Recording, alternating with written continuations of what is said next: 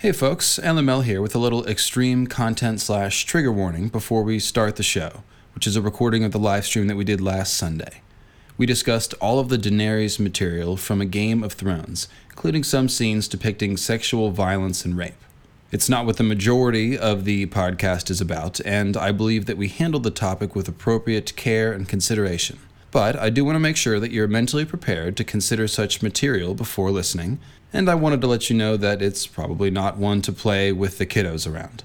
Now, that said, I am very proud of this presentation and the exploration of Dany's character that it contains. Daenerys Targaryen, though a fictional figure, is something of an icon, and I believe that the ending that the HBO showrunners gave her was basically a disservice to her character. This podcast will be the first of four such podcasts, one for each book that Dany is in, with her not appearing in Feast that will attempt to set the record straight by reviewing all of her often overlooked character building and character revealing moments, and then discussing what kind of ending they might foreshadow. Thanks very much for listening. Let's get started.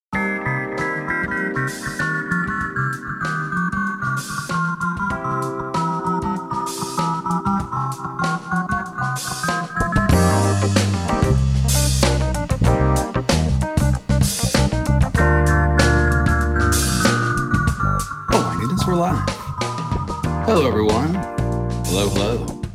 Why are those the dulcet tones of my cousin's keyboard playing? Yes, they are. Thanks, Jamie. Thanks for the excellent keyboard tracks on what was uh, basically just my little take on the Game of Thrones theme. Little, little funky fresh. Hello, welcome, everyone. We are here to talk about Daenerys. I do have my King of Winter horns on because, of course, today is Start Back Day. Uh, last night being the shortest night of the year, winter solstice. Now we're on to getting longer again. We're starting back, if you will, towards the summer solstice. And so I am in horns. And as you can see, I have a Christmas tree. We are in the holiday spirit, guys. Like I said, it's start back day. But the thing is, King of Winter, kind of a Stark thing. We're not here to talk about the Starks. No. We're here to talk about our queen, Daenerys. There she is. There's the Funko Pop Daenerys, anyways. As you can see, I have moved and I've set up my shelves again and all my toys, my books and my things. I got some Transformers up on the shelf. So this is good. This is good. It's been a little turmoil in the past six months, and uh, it's nice to to land again. I am in the Windy City, the cold city of Chicago. Uh, we are here to talk about Daenerys. Indeed, we are. And let's just uh, let's get right to it. Let's get right to it. The whole idea here is that the ending of the TV show was very unsatisfying, particularly the Jon and Danny ending. We're here to talk about the difference between the character of Daenerys Targaryen in the books versus that of what we saw on the show. And in particular, I mean, it's it's really simple. I watched the show ending, like a lot of you guys, especially the Danny supporters, the Targaryen faithful, very disappointed. You know, Jon stabbing Danny was disappointing, but really it's about the uh it's the Mad Queen turn. The idea that Daenerys, you know, okay, willing to wage war and willing to accept c- civilian casualties, okay, but suddenly after winning the battle, she does the, the Mad Queen look and turns her dragons on the populace of King's Landing, including her own soldiers. As I always point out, her soldiers were engaged in the city when she turned the dragon fire on the streets of King's Landing. So she's roasting innocent civilians, uh, like the children that Arya was seeing, you know, in that scene, as well as potentially her own soldiers. It's a completely insane thing to do. Um, and it didn't sit right with any of us. And so what did I do after that ending? You know, I started thinking about Danny and it made me mad because I I, I feel like I know Daenerys. Daenerys is my favorite character. She's one of the people that I identify with the most uh, because I am a, a princess at heart with clean fingernails, as my friends jokingly refer to me as. Uh, yeah, a little bit of a princess, a little bit picky. Uh, in any case, I love Dany. And I'll talk about some of the reasons why I identify with Danny in this stream. But point is, I feel like I know this character. And what I saw uh, at the end of the show just really uh, yeah, it, it, it was it was a letdown. It was disappointing, and and more importantly, it was contrary to everything that I feel like I knew about the character. And so I went back and read over the books, and I saw that that yeah, my my feeling I think is justified. That the the Dany that we see in the books, it's hard to see how she's ending uh, heading towards that end. Uh, I think there's a few variations on the show ending, which could could make sense, but those those changes are pretty important. Uh, and and specifically, we're talking about the idea that is is Daenerys someone who will just in a fit of like rage or whatever turn her dragon fire on the innocent populace of King's Landing and become basically a mass murderer, a butcher. Um, you know, according to Sandor Clegane, all kings are butchers. You know, all knights are butchers. In a sense, that's true. Uh, every war you know, is is paved with blood. Uh, George likes to think about the idea of is there such thing as a just war, and he um, you know discusses that a lot in the books. Uh, but but it's it's different. Waging war and the casualties that come along with waging war is obviously something different from mowing down innocent people. And even uh, in our own you know theaters of war, we expect our soldiers to maintain that difference, even when they're under fire and they're in, in duress in a foreign land and carrying out missions, uh, they're still supposed to remember not to shoot civilians. And if you shoot civilians, it's a war crime. So this is a very clear line. We're, we're going to talk a lot about violence of various types today defensive violence, offensive violence, vengeance, protection. Uh, but it's it's definitely it starts with the difference between uh, someone who's willing to engage in war, which Danny clearly is and always has been, and someone who is just like insane and using their dragons to, to slaughter people. So that's sort of the backdrop of of where we're going here as far as you know digging into the books to see like is is there something we missed is daenerys really is she a hitler in the making and we just didn't we didn't see it and honestly there's been some comments from like d&d and some of the actors about yeah you guys should have known that's what you get for naming your children Khaleesi or Daenerys or whatever. And it's like that's that's kind of sucks. It, it hurts. It does. And and I think I think most of you on the stream probably feel like I do. We feel like we know Daenerys, and we feel like you know what we saw on the show was just a betrayal of her character. I mean, that's there's to put it to put it quite blankly. But we're here to set the record straight. We're here to go dig into a Game of Thrones and highlight uh, her character. So the, when I talk about character, so this is interesting. You guys know mythical astronomy, primarily a symbolism based show. Uh, it's usually what I talk about symbolism, mythology. Uh, I've gotten better at, at we, you know, connecting that back into the main themes of the book and the character stuff. But I clearly I like the symbolism and the more abstract stuff. Um, but with Daenerys, what we're going to do is we're going to go through a Game of Thrones and we're going to highlight basically a lot of the stuff that we never talk about. We're not going to talk about her waking dragons in the alchemical wedding bonfire, which I've mentioned in like 50 podcasts. We're not going to talk about, uh, well, we are going to talk about her Wake the Dragon dream, but we're not going to be looking at the symbolism and the stuff that we normally look at. We're going to be looking at a, basically a completely different layer of the story. So it's very exciting for me. I hope you guys are fired up because we'll be diving into uh, some different, like some, like I said, some different scenes and looking at it with a little bit different lens than we usually do. Five part series, actually a four part series because Danny's not in a Feast for Crows. So yes, this will be four episodes. Today is just a Game of Thrones, although we'll, we'll be, you know, we'll mention other things that parallel stuff. But yeah, we're doing uh we're doing a Game of Thrones today. Basically, think about it like this: when the cool thing about reread podcasts that go chapter at a time is that you can really get into the granular detail of everything, right? Um, you can you can stop and talk about each scene, and it's it's it's like the most zoomed in view that you can take. And frequently, in an open discussion, we're taking the very broadest view, talking about you know the entire arc of a character, the way that the themes of the book relate to one another, because we like book reports and themes. What we're going to do today is somewhere in the middle. We're going to go book by book, and that's going to allow us to zoom in a little bit, but not get so lost in the detail of the action that we're not thinking about the sort of overall picture. And I think that um, each book does work cohesively for each character to sort of, you know, thematically, all the Dany's chapters in the Game of Thrones work together. So I think it's going to be really good to consider all of them at once. And the way that we're going to do this is we are going to go not by chapter, but by idea or by topic, if you will. Worked long and hard on this one. Definitely, like I said, had a ton of fun. And the more I read, the more I felt like, yes, that, you know, they have led us astray. And all right, anyways, going back on my soapbox. But Daenerys is perceptive. That's the first thing we're going to talk about. And I've got I've got basically like some main course topics of her character, and we're going to start with some of the uh, the uh, more casual stuff just as a warm up. But we're going to get into you know the main things that we're going to talk about today are Danny's concept of home and what she wants, and what the idea of being a dragon means to her. But we're going to start with some of the smaller character uh, characteristics of Dany. And the first one will be that Danny is perceptive.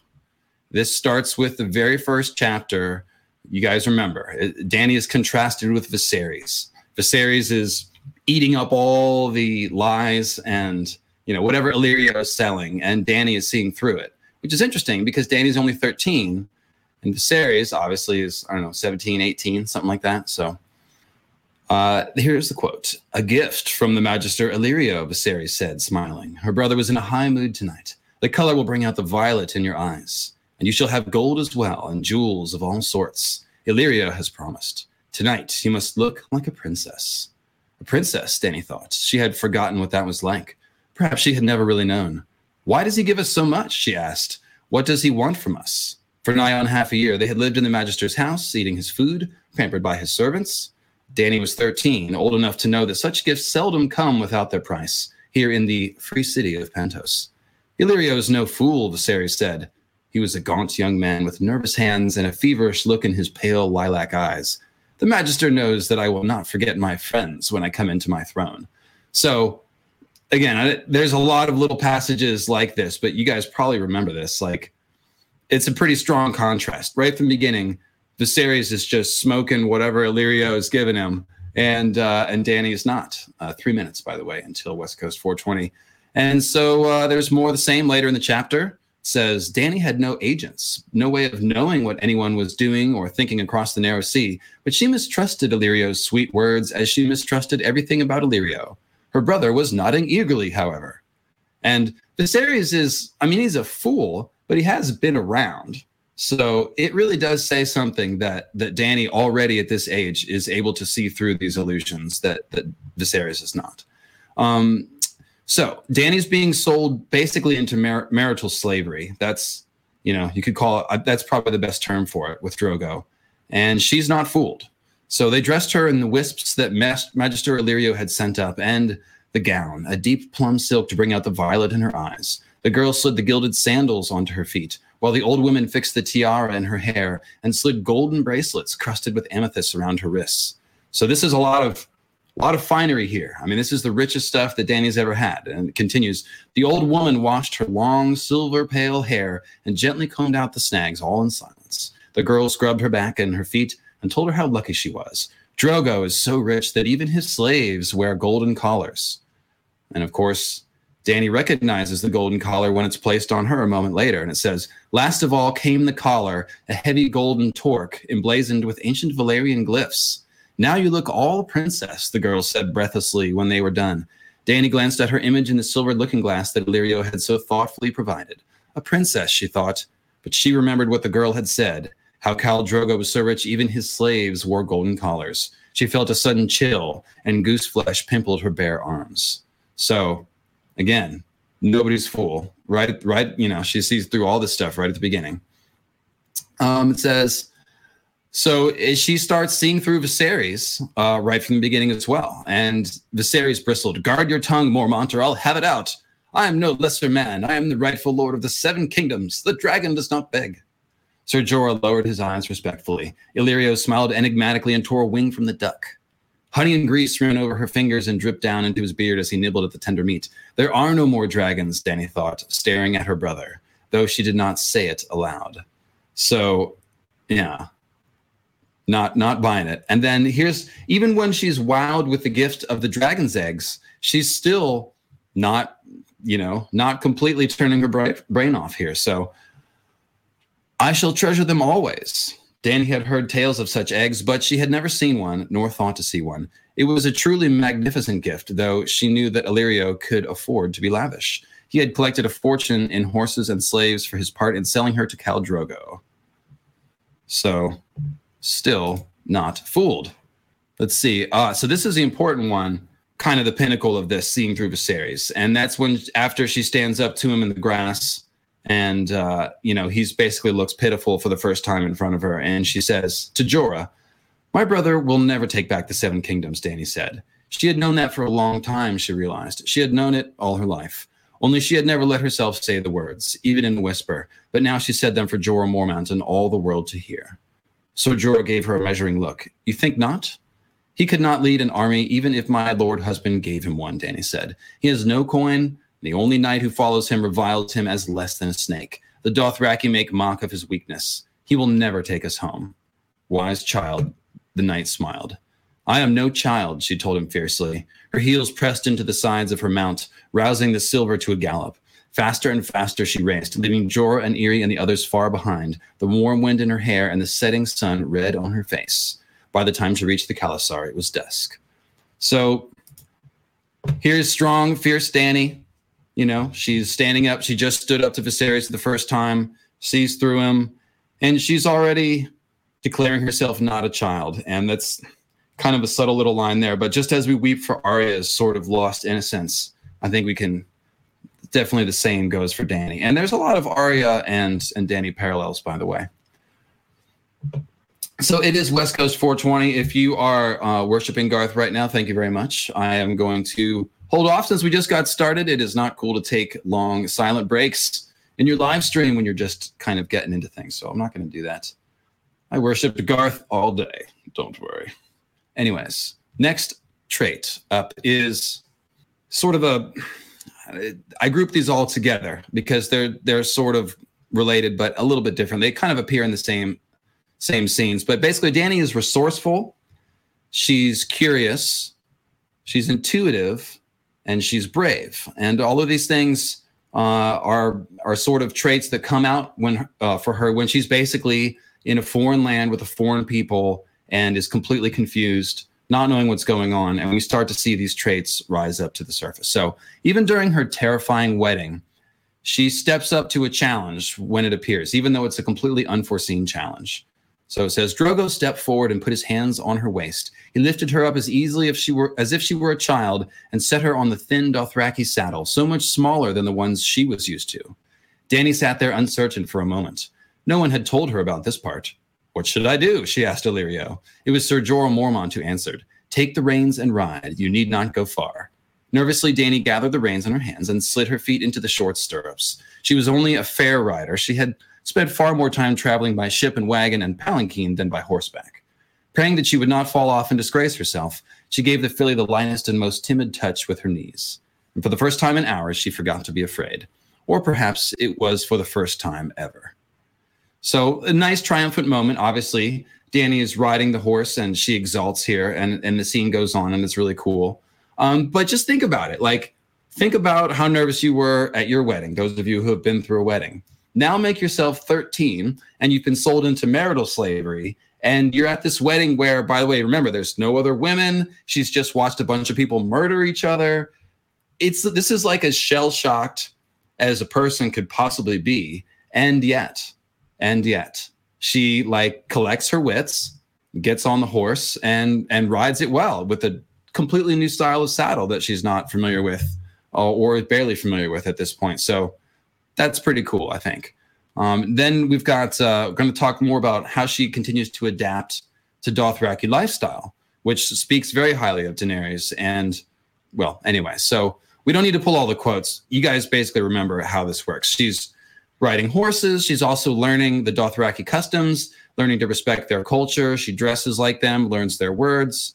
And this is in stark contrast, of course, to Viserys, who adapts very poorly. Because both Danny and Viserys are stuck in a similar situation as far as they're not familiar with the culture. And basically, the only way to survive is to stop being stubborn and basically listen and observe. Viserys can't because of his pride. Danny does. And so let's look at this contrast.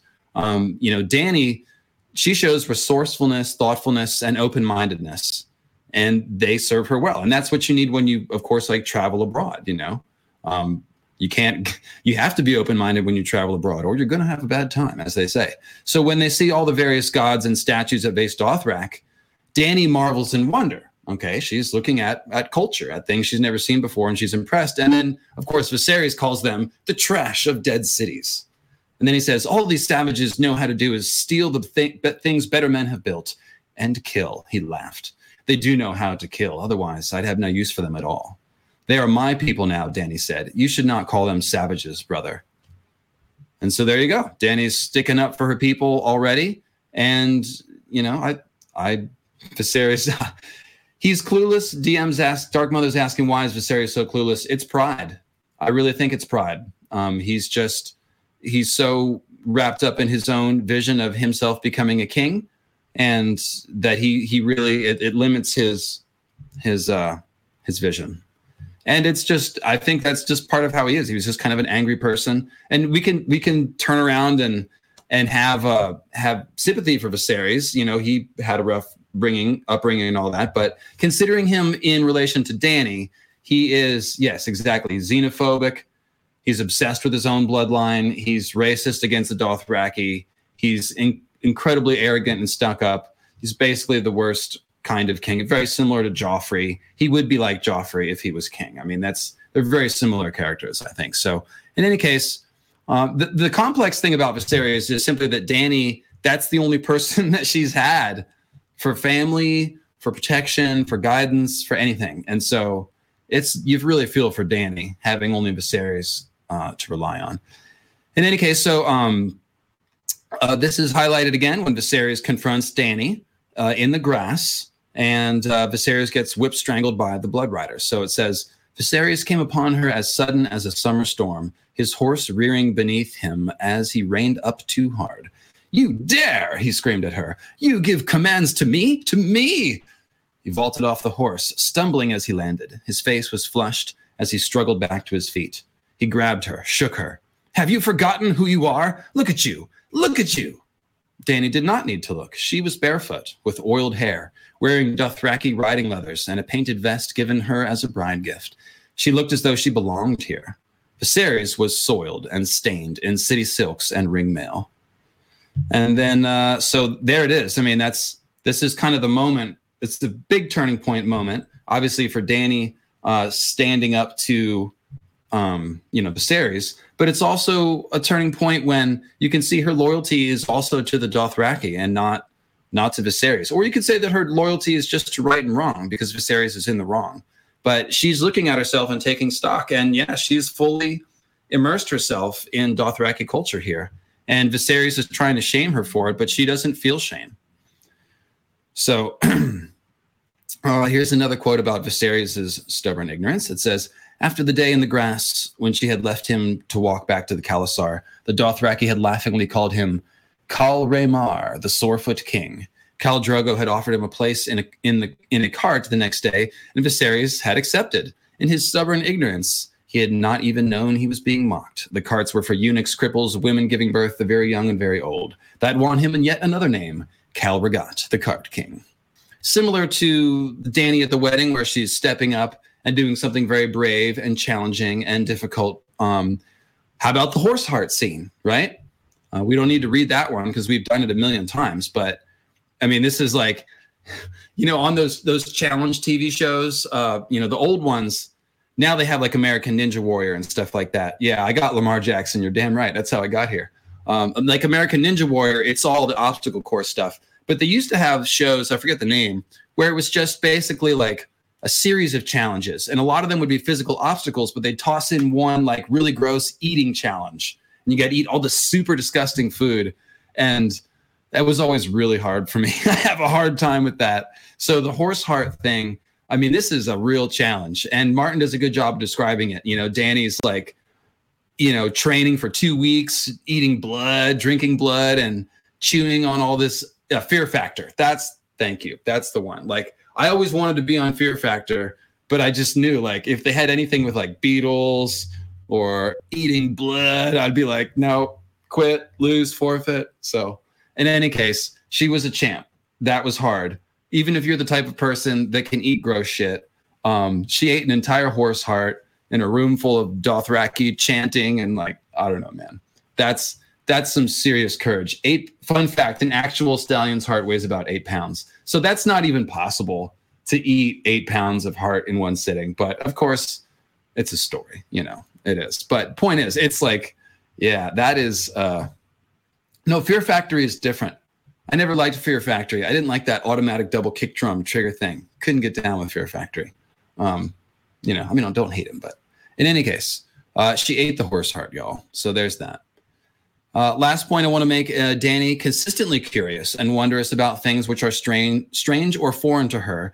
And this reflects an open mindedness, which is somewhat rare in this uh, in Planetos, shall we say. Danny liked the strangeness of the Eastern market too, with all its queer sights and sounds and smells. She often spent her mornings there, nibbling tree eggs, locust pie, and green noodles, listening to the high ululating voices of the spell singers, gaping at manticores in silver cages and immense gray elephants and the striped black and white horses of the Jogos Nhai. She enjoyed watching all the people too, dark solemn Asshai and tall, pale Qartheen, the bright-eyed men of Yi in their monkey-tail hats, warrior maids from Bayasabhad, Shamyriana, and Akaya Kayanaya, with iron rings in their nipples and rubies in their cheeks. Even the dour and frightening shadow men, who covered their arms and legs and chests with tattoos and hid their faces behind masks. The Eastern market was a place of wonder and magic for Danny.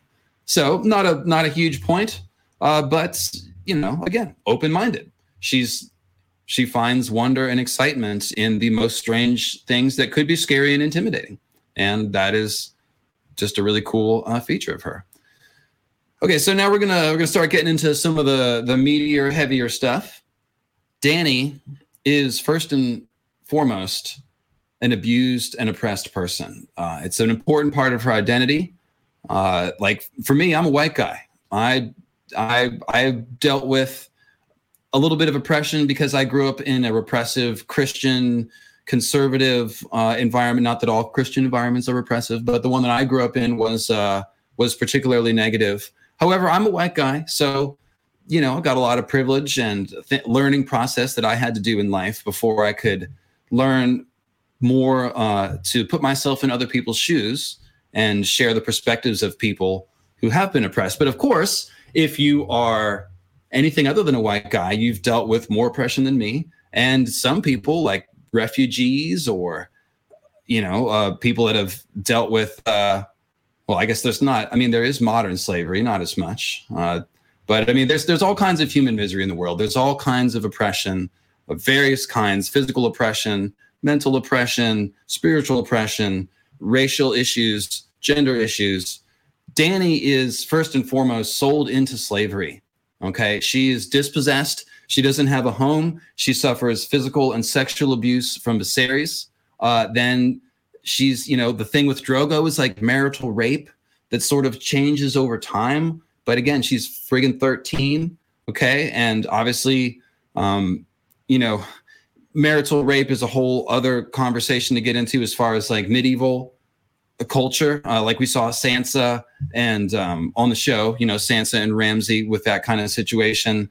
And unfortunately, even when it's not that ugly, in um, when you know, with arranged marriages, like there a lot of times the when you're sent off even if you know to marry a lord if you're a young princess you're basically at the mercy of that lord to be not an abuser or uh, you know you have limited means of of leveraging power to resist abuse so don't want to talk around in circles forever but the point is we have to consider that that is Danny's identity and that's important because all throughout the story she identifies with other people that are oppressed in all sorts of ways and that is a core part of her empathy. It's where her um, her moral, a lot of her moral uh, stances are grounded in, and she never loses that. And we see, like right in the last book that we have, A Dance with Dragons, she's spending a lot of time protecting refugees and oppressed people. So it's a very important part of her identity, and that's why George gives it to us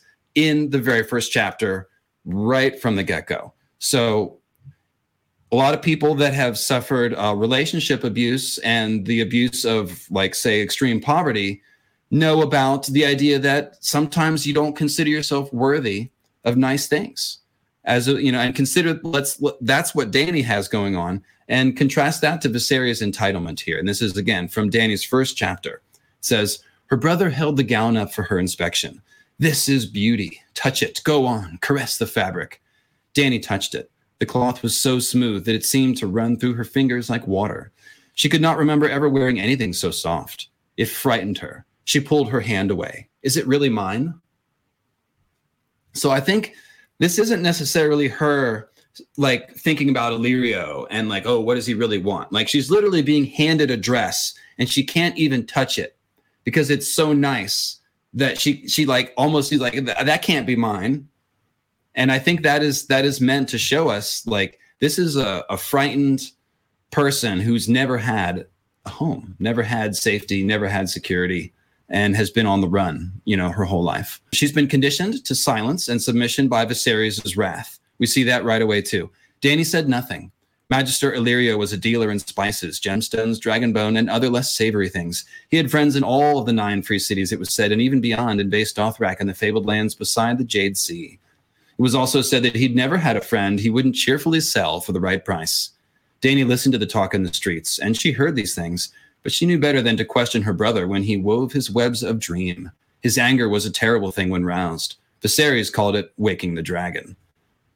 So this is very, very relatable to anybody who's had to deal with, you know, even short of an abusive situation. If you're dealing with somebody who's very controlling and emotionally overbearing, um, and and Viserys is is fully abusive, you know, with his with his anger, the way he he throws it around, and basically it conditions people to be silent, and that's what you see. Danny could say something, but she she bites her tongue over and over again, just basically in terror of uh, of Viserys, and so this is a definite sign of abuse.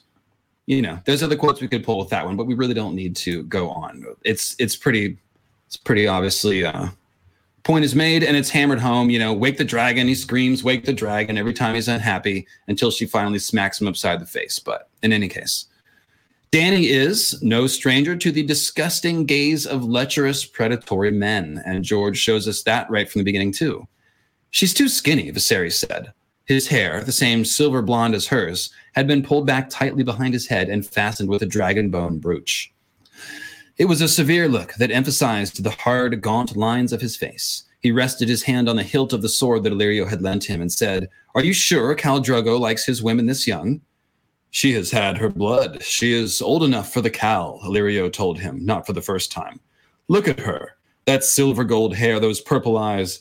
She is the blood of old Valyria, no doubt, no doubt, and high-born, daughter of the old king, sister to the new. She cannot fail to entrance our Drogo. When he released her hand, Daenerys found herself trembling. So this is a really, I mean, this this is a creepy scene. This is this is supposed to make us like this is not subtle, okay? this is supposed to show us what kind of danger that that Danny is in. Her brother is the person that's supposed to be protecting her. And and he's treating her like a like a piece of meat like like less than meat. I mean, he's sitting there with Viserys like appraising her figure and shit. She's 13. It's gross. Uh, it's it's gross, and this is what Danny has been navigating uh, her whole life. And again, this is important, not just to look at the grossness of it. Like the importance is that this gives her empathy and understanding for other people who have been through the same things that she has, and that is that is what we're being shown. these are values here. So Viserys, these are how values are are made in any case. So Viserys makes Dany's being sold into marital slavery uh, basically explicit at her wedding to Drogo, and so I thought it was worth pulling that quote. And it says, Magister Illyrio laughed lightly through his forked beard, but Viserys did not so much as smile. He can have her tomorrow if he likes, her brother said. He glanced over at Dany, and she lowered her eyes, so long as he pays the price. Illyrio waved a languid hand in the air, rings glittering on his fat fingers. I have told you, all is settled. Trust me. The Khal has promised you a crown, and you shall have it. So, very overt. Viserys is selling Dany to the Khal. And I, thought it was worth pointing out because the fact that Viserys feels compelled to actually say it in front of Dany's face. It's like he's not even trying to dress it up. He's not trying to make her feel better about it. He like literally just doesn't give an F. And uh, yeah, it's tough. So um uh this uh yeah, it is foreshadowing. It's a nice one. Yeah, as long as he pays the price. Yeah, he paid the price. He got his golden crown. That he did. Uh so now check out the wedding. We talked about it briefly earlier, but this is this is a paragraph that sums it up.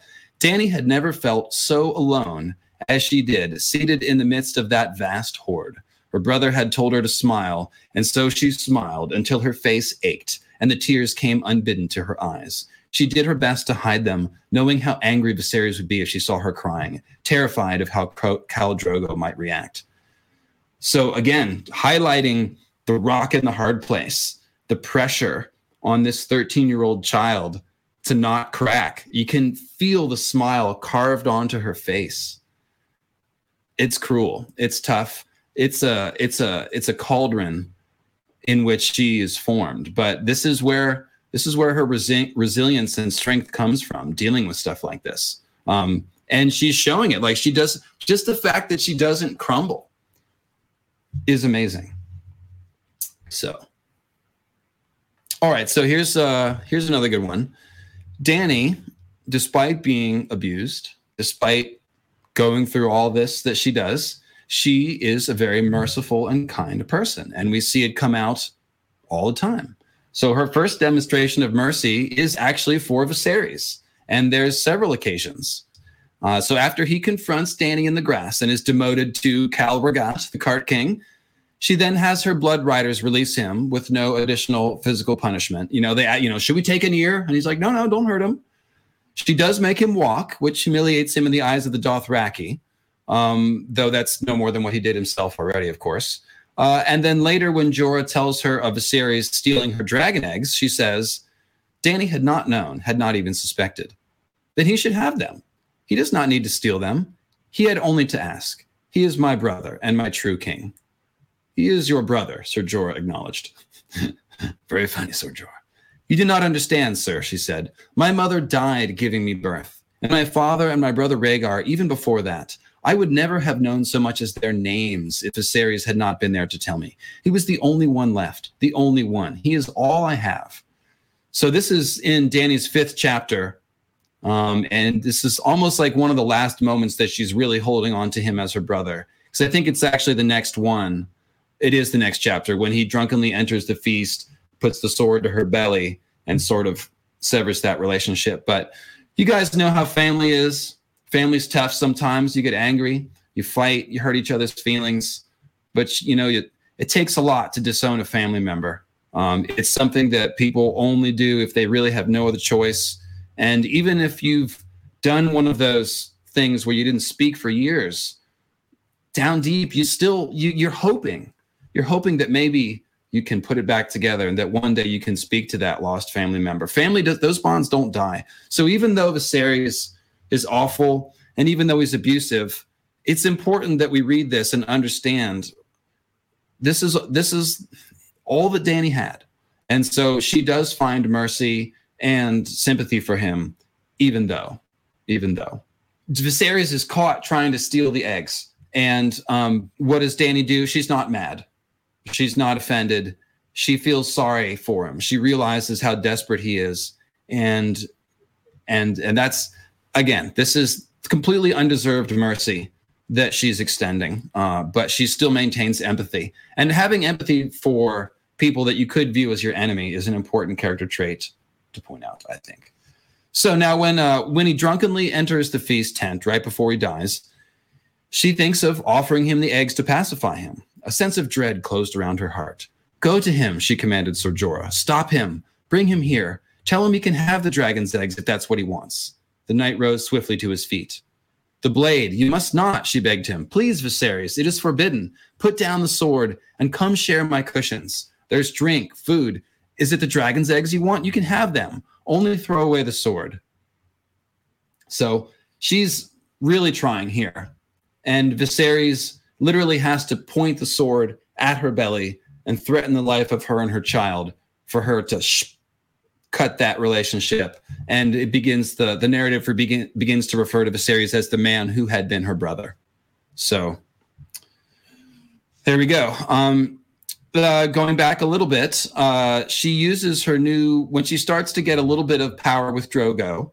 Uh, she uses that to regain some modicum of respect for Viserys after he was, you know, riding in the cart. And it says it had taken much pleading and all the pillow tricks Doreah had taught her, but before uh, and all the tricks uh, pillow tricks Doreah had taught her before Danny had been able to make Drogo relent and allow the Viserys to rejoin them at the head of the column. So even after the big fight and the big fallout. She's trying to regain him some manner of honor. And then it says, uh, we all remember how Danny thoughtfully gave Viserys gifts.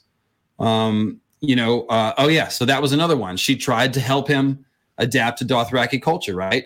She made out Dothraki fashion clothing, but adorned with colors and markings of House Targaryen, so that you know he would still feel like uh, like the big big Targaryen boss man. And honestly, these are pretty thoughtful gifts. This is Danny.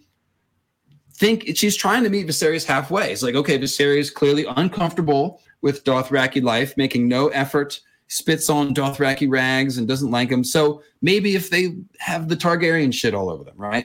Maybe then he'll be more comfortable. Um, and of course, you know, or, so the line about that is says the Dothraki would respect him more if he looked less a beggar, she hoped, and perhaps he would forgive her for shaming him that day in the grass. And of course, it doesn't work. Uh, Viserys throws the gifts, you know, back in her face, and she ends up, you know, he gets abusive, and she has to take the golden medallion uh, uh, belt and uh, slap him upside the face with it, and cutting her face and sending him running. Then there's um there's also the uh, oh yes in the Dothraki market. This is just a little fun one. Uh, when they go to the market at Vaes Dothrak, uh, it's pointed out that she buys gifts for all her handmaidens. Um, she bought a fertility potion for Doreah, who was trying to get pregnant. So that's a very thoughtful gift. Um, she's not one of those people who doesn't pay attention to the lives of her subjects and servants and handmaidens. Okay. Doreah is her handmaiden, but we've I guess what I'm saying is that this scene sort of sums up her relation to her handmaidens. She does not treat them like servants. She talks to them very kindly. Uh, she asks them about their lives. She's interested in them as people. And this is a good example of it. She buys a fertility potion for Doreah, who wants to get pregnant. And then she thinks to buy the other two gifts because she bought one for Doreah and she wants to get one for everybody. She's just decent. So now we're getting into the meat, the heart of this. What does Danny want? Is it home? Is it Westeros? Is it the Iron Throne? Is it all those things? How do those things relate to one another? That's what we're going to talk about. And this is really where it gets down to foreshadowing the end of Danny's arc, I believe. So, one second, real quick. I'm going to take a drink and scan the chat. By the way, guys, um, I've been blasting through the outline. Uh, I've been skimming the chat. I have not been reading a ton of comments out. However, um, this is such when I do outline podcasts like this, as opposed to like a Q&A, uh, what I will do is go back and read all these chat comments on the reread or on the, uh, while I'm editing the audio for the podcast. So uh, my plan, I mentioned, of course, I'm going to do four live streams like this, where I've basically got a detailed note outline, one for each book that Danny's in.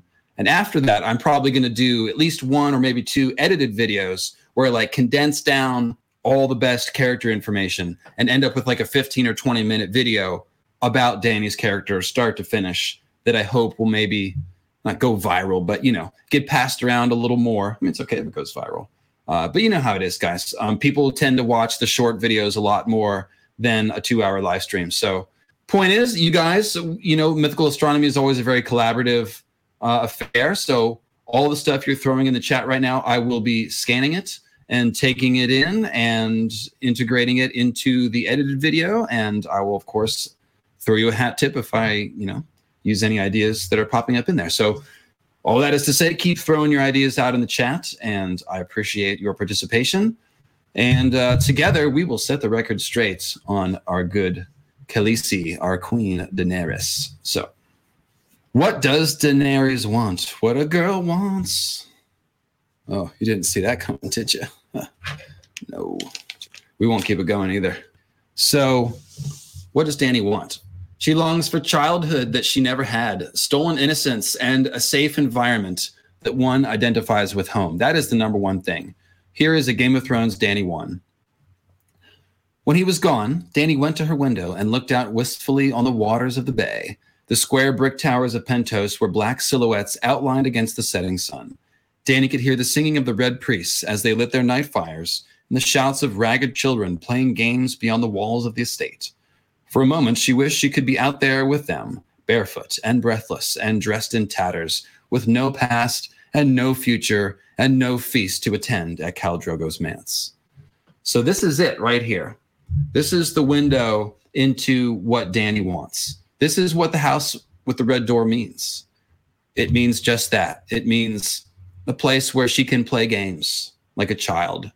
She doesn't have a future past, no troubled past, no trauma in the past, no horrible future that she has to think about being sold into marital slavery.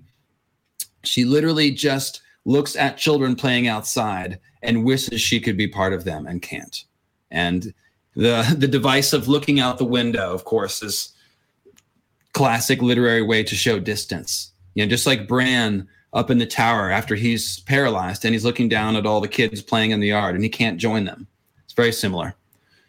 So, uh, desire for home, like I said, as defined above, that's what she wants. And this is immediately followed by Viserys' idea of home, which Danny does not at first relate to. And this is a really important point. Dani eventually adopts Viserys' goals of retaking Westeros, but at first, this is not the case. So we have to ask ourselves is retaking Westeros something that Danny actually believes in? It's a very important question. And does she want it for the same reasons that Viserys does? So here's the paragraph. The Dothraki called that land Rhaesh Andahli, the land of the Andals. In the free cities, they talked of Westeros and the Sunset Kingdoms. Her brother had a simpler name. Our land, he called it. The words were like a prayer with him. If he said them enough, the gods were sure to hear.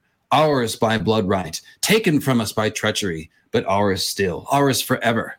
You do not steal from the dragon. Oh no, the dragon remembers. And perhaps the dragon did remember, but Danny could not. She had never seen this land, her brother said was theirs, this realm beyond the narrow sea. These places he talked of Casterly Rock and the Eyrie, Highgarden in the Vale of Arryn, Dorne in the Isle of Faces. They were just words to her. She had been born on Dragonstone nine moons after their flight, while a raging summer storm threatened to rip the island fastness apart. They said that storm was terrible. The Targaryen fleet had smashed while it lay at anchor, and huge stone blocks were ripped from the parapets and sent hurtling into the wild waters of the narrow sea. Her mother had died birthing her, and for that her brother Viserys had never forgiven her. She did not remember Dragonstone either. So this is really, I mean, this is stands out more rereading it now after watching the show and watching or and after reading all the books. We're so used to seeing on screen Daenerys, you know, I will take what is mine with fire and blood. And, you know, we're so used to thinking about Danny's arc culminating in taking Westeros, retaking Westeros, that we forget that there's actually really important sort of sleight of hand, an important swapping that happens. She starts off wanting home and thinking about home as this very abstract, safe place. And eventually, it begins to blur and get merged with the idea of retaking Westeros. And tracing that evolution is very insightful, and it's one of the things that we're about to do. So, right from the beginning, we see that she's totally disconnected from Viserys' vision. She doesn't know what these places are; they're just words, and she doesn't even remember Dragonstone, the you know uber Targaryen place, if there ever was one. She doesn't remember that. So, her first fond memory is again of the idea of home, but as you can see, it's defined as a safe and loving environment, and it's not tied to Westeros or Targaryen identity. And this is also in Dani's first chapter. She remembered Sir Willem dimly, a great gray bear of a man, half blind, roaring and bellowing orders from his sickbed.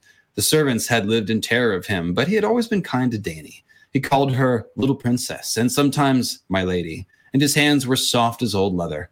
He never left his bed, though, and the smell of sickness clung to him day and night a hot, moist, sickly sweet odor. That was when they lived in Braavos, in the big house with the red door. Danny had her own room there with a lemon tree outside her window.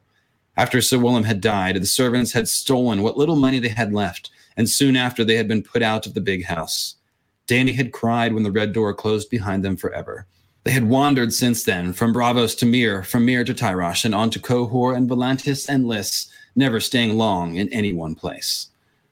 So this you can really see not only what the red door represents, but the sense of loss. This is why she's stuck on it and she wants it back because it was the only time she felt safe. And then once she was put out, she immediately went to being homeless and wandering. And it followed the death of the only safe person that she really ever had in her life, Willem Darry. And so you can see why she, the, the, house, the red door, house with the red door, serves as this narrative device to represent Danny's longing. But it's just important to remember that she's longing for her lost childhood. It's not the house with the red door. It's not Dragonstone. It's not any particular place. It's safety. Simple as that. It's what every child has. It's what the definition of childhood is a safe place where you can play and not be a freaking adult and not have to worry about all the evil stuff in the world. So, putting a point on it here. Also in a Game of Thrones, Danny won. We will have it all back someday, sweet sister, he would promise her. Sometimes his hands shook when he talked about it. The jewels and the silks, Dragonstone and King's Landing, the Iron Throne and the Seven Kingdoms, all they have taken from us, we will have it back. Viserys lived for that day. All that Daenerys wanted was that big house with the red door, the lemon tree outside her window, and the childhood she had never known. So there you have it. Lost childhood. That's what it means. Fighting the Trident over again is, I mean, that's Viserys' jam, guys, until Dany sees herself as Rhaegar in her Wake the Dragon dream, of course. Although that is likely implanted by Quaithe, And we're going to talk about Quaithe as this series goes on. But Quaithe kind of continues the influence of Viserys as far as trying to push her towards retaking Westeros in an orgy of violence. Uh, but in any case, Dany saw the smallest hint of a smile playing around his full lips, but her brother did not notice, and that's Illyrio she's looking at. Nodding, he pushed back a curtain and stared off into the night, and Danny knew he was fighting the Battle of the Trident once again. And there's a lot of lines like this in the first few chapters about how Viserys is obsessed with the Trident. It's like the place where the Targaryens lost. And so he's going back and like fighting that battle over as a, you know, over, yeah, he's totally a lost causer. You can't you see Viserys with like a stars and bars? totally can. Exactly, Salty Caps fan. The Red Door is a metaphor rather than a mystery. That's it. So this first chapter closes with one more highlight of what Viserys wants, Westeros, versus what Danny wants, which is home. Khal Drogo had never lost a fight. He is Aegon the Dragon Lord come again, and you will be his queen. Danny looked at Khal Drogo. His face was hard and cruel, his eyes as cold and dark as onyx. Her brother hurt her sometimes when she woke the dragon, but he did not frighten her the way this man frightened her. I don't want to be his queen, she heard herself say in a small, thin voice. Please, please, Viserys, I don't want to. I want to go home. Home? He kept his voice low. Oh, sorry. Home? But he but she could hear the fury in his tone. How are we to go home, sweet sister? They took our home from us. He drew her into the shadows, out of sight, his fingers digging into her skin. How are we to go home? He repeated, meaning King's Landing and Dragonstone and all the realm they had lost. Danny had only meant their rooms in Illyrio's estate. No true home, surely, though all they had. But her brother did not want to hear that. There was no home for him there. Even the big house with the red door had never been home for him.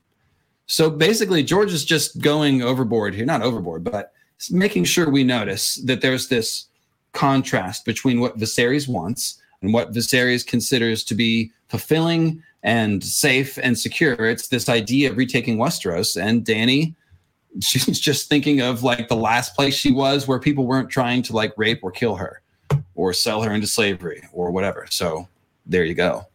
Now, uh, Dany 3 begins to show us Danny adopting Viserys' notion that home equals Westeros, even as she sees that he will never be king or conquer Westeros.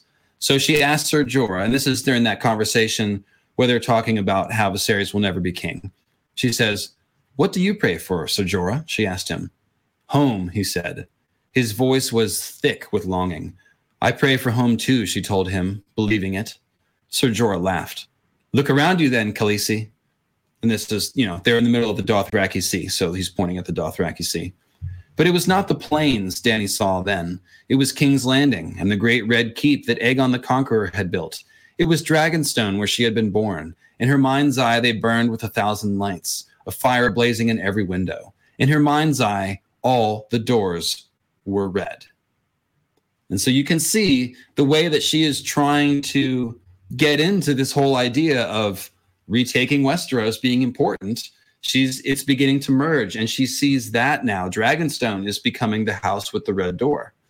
Uh, and this is no doubt a result of her embracing her dragon nature and finding strength. If you remember that first dragon dream where she feels purified and begins to turn things around and not want to kill herself and learn how to ride and stuff.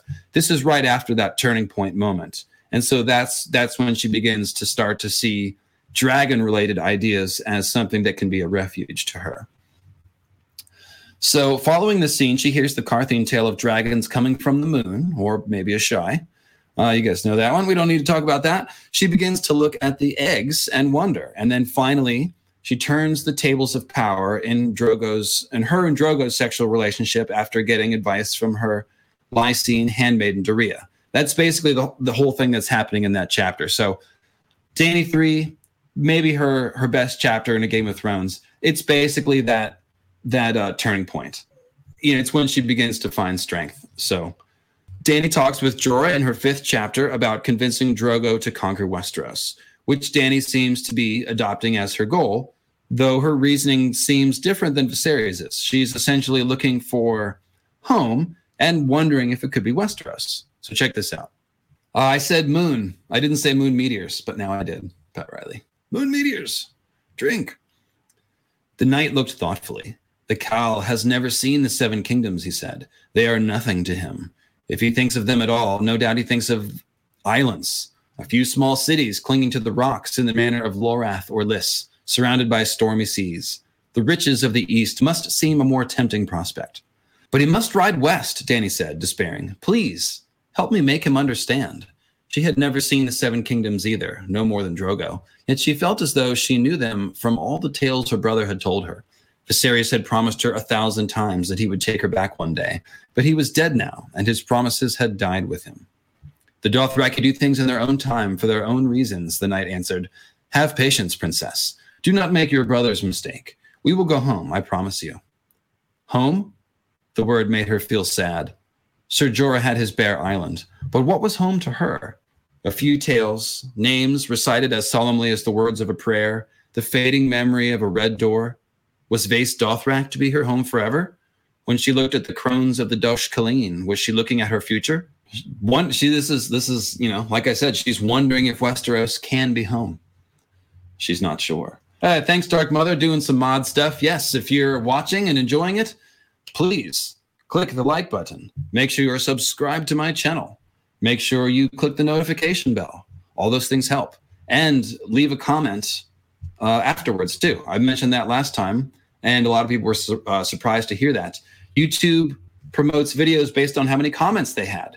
So take the smartest thing you said in the chat, and on your way out after we're done, please leave a little comment, and that would be awesome. So thank you. And I think someone's digging up the uh, Patreon link for yours truly. I will actually just pull it up here. If anybody's interested in joining the Starry Host, making sure I keep do this and don't have to like I don't know, find some really boring job where I don't talk about symbolism and do podcasts for you guys, then go on over to Patreon. Oh, you already dropped it, Ball the Bard. Cool. Well, as usual, I'm a little slow right behind you. But yeah, here it is, guys. So thanks. And um, I'm constantly changing what I do with my Patreon because I have ADHD and I'm not very good about being consistent. But I do, I'm always dropping various Patreon only things. Sometimes it's a Patreon only live stream. Sometimes it's writing that I've got. Uh, sometimes it's uh, just sort of updates on what's going on. So uh, yeah, there's little there's little little freebies and good things, and of course nicknames, happy nicknames. All right. So later, as Drogo is dying and Dany is stubbornly trying to save his life and maintain his khalasars, they're basically starting to scatter. there's a very subtle passage which discusses Dany's concept of home again. Make him another poultice, Dany begged. This time I will make certain he wears it.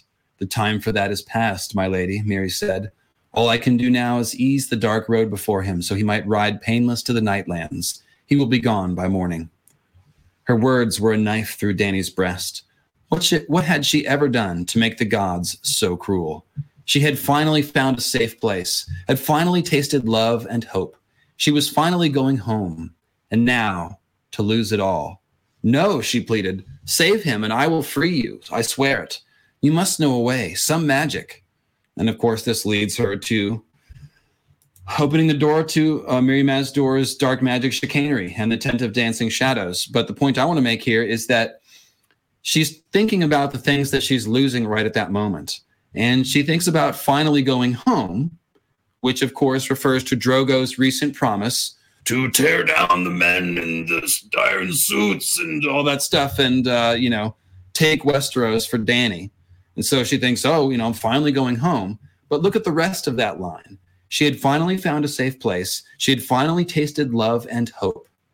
So that's actually what she is losing here. She's losing safety, she's losing love, and she's losing hope. And that is what really, these are the things that are important to her. And that's the same thing as that sense of home and lost childhood that we're talking about here. And it's just that the the khalasar has come to represent that. She has a place of belonging. She has a kind of love with Khal Drogo. Obviously, complicated issues, but at, the, at this point, they they do have love for each other. She's got a, a child in her stomach, so she's got the promise of a family coming, and all of that is slipping away now. And she's about to be subject to violence and uncertainty again. And so that just uh, sort of further shows you know what her what it is that she values and what's uh, what it is that she is looking for, which is a sense of belonging. Dragon Dreams guide Danny's transformation. That is going to be the next section. We're going to talk about the dragon dreams, but not from a symbolism point of view, uh, but rather from the point of view of what they say about what Danny uh, conceives of as being a dragon, because it's not just rar rar, I'm a big scary dragon, I will burn and kill fire and blood. That's the thing about this is that when you say House Targaryen, fire and blood, you think dragons, violence, and destruction. The cool thing about uh, dragons, though, uh, you guys know, going dipping into mythology a little bit, dragons can serve a lot of roles in mythology. A lot of Eastern mythology uh, uses dragons as symbols of enlightenment and knowledge and transformation and esoteric wisdom and magic. And that none of those things have to do with destruction, conquest, or violence. And although the fire and blood association of the dragons is much easier to notice and it sort of steals the show, uh, the other more interesting and positive, empowering ideas about dragon or draconic identity are also there too. And this is actually the first way in which Danny conceives of uh, becoming the dragon. So, Didi Villano, oh, a t-shirt. Oh, you guys, that's right. You got to see my cool logo. Yes, we do need t-shirts. I've got a one like this that says mythical astronomy too. Uh, and yeah, we should make some some more t-shirts. That's a good idea. I'll see if I can uh, get that going. Thank you. I I do. Uh, you know, mostly this podcast is about words, but I do I do consider myself a multimedia artist. I do I do uh, visual art, so I always appreciate a little bit of love for the logos and things. Anyways, that's not we're here to talk about. Danny here to talk about Danny. Stay on topic. After the smoke break, it's always harder. Ooh, lots of t-shirt love. Yep. I do have a version on white, and it does look good. I like the fire logo on white. It's one of my favorites. All right, so Dragon Dreams, like I said, they tell a story about Danny and the idea of being a dragon. So this first dragon dream is very unique because it's the only one where the dragon is antagonistic, and it seems to basically represent Viserys as an antagonizing force. In this dream, uh, the bloody thighs seem to imply sexual violence, although they turn out to imply childhood as or childbirth as well. So here they go. There are no more dragons, Danny thought, staring at her brother, though she did not dare say it aloud. Yet that night she dreamt of one. Viserys was hitting her, hurting her. She was naked, clumsy with fear. She ran from him, but her body seemed thick and ungainly. He struck her again. She stumbled and fell. You woke the dragon, he screamed as he kicked her. You woke the dragon, you woke the dragon. Her thighs were slick with blood. She closed her eyes and whimpered. As if in answer, there was a hideous ripping sound and the crackling of some great fire. When she looked again, Viserys was gone. Great columns of flame rose all around, and in the midst of them was the dragon. It turned its great head slowly. When its molten eyes found hers, she woke, shaking and covered with a fine sheen of sweat. She had never been so afraid until the day of her wedding came at last. And so this one is terrifying. Um, this is, you know, waking the dragon, being clearly associated with Viserys' abuse. And so we've got this idea that a waking dragon is this angry, unreasonable, abusive force, right? There's that. However, at the wedding itself, she begins to identify dragons with personal strength. And perhaps this is like as a last resort, pushed to the edge. This is what she finds. Okay. So she sat in her wedding silks, nursing a cup of honeyed wine, afraid to eat, talking silently to herself. And remember, smile plastered on her face, tears running down, watching violence, nobody that speaks her language, and she's just there, isolated, scared. That's the scene we're in here, okay? So, what does she do? She talks silently to herself. She says, I am the blood of the dragon, she told herself. I am Daenerys Stormborn, princess of Dragonstone, of the blood and seed of Aegon the Conqueror. Most of all, she was afraid of what would happen tonight under the stars when her brother gave her up to the hulking giant who sat drinking beside her with a face as still and cruel as a bronze mask. I am the blood of the dragon, she told herself again.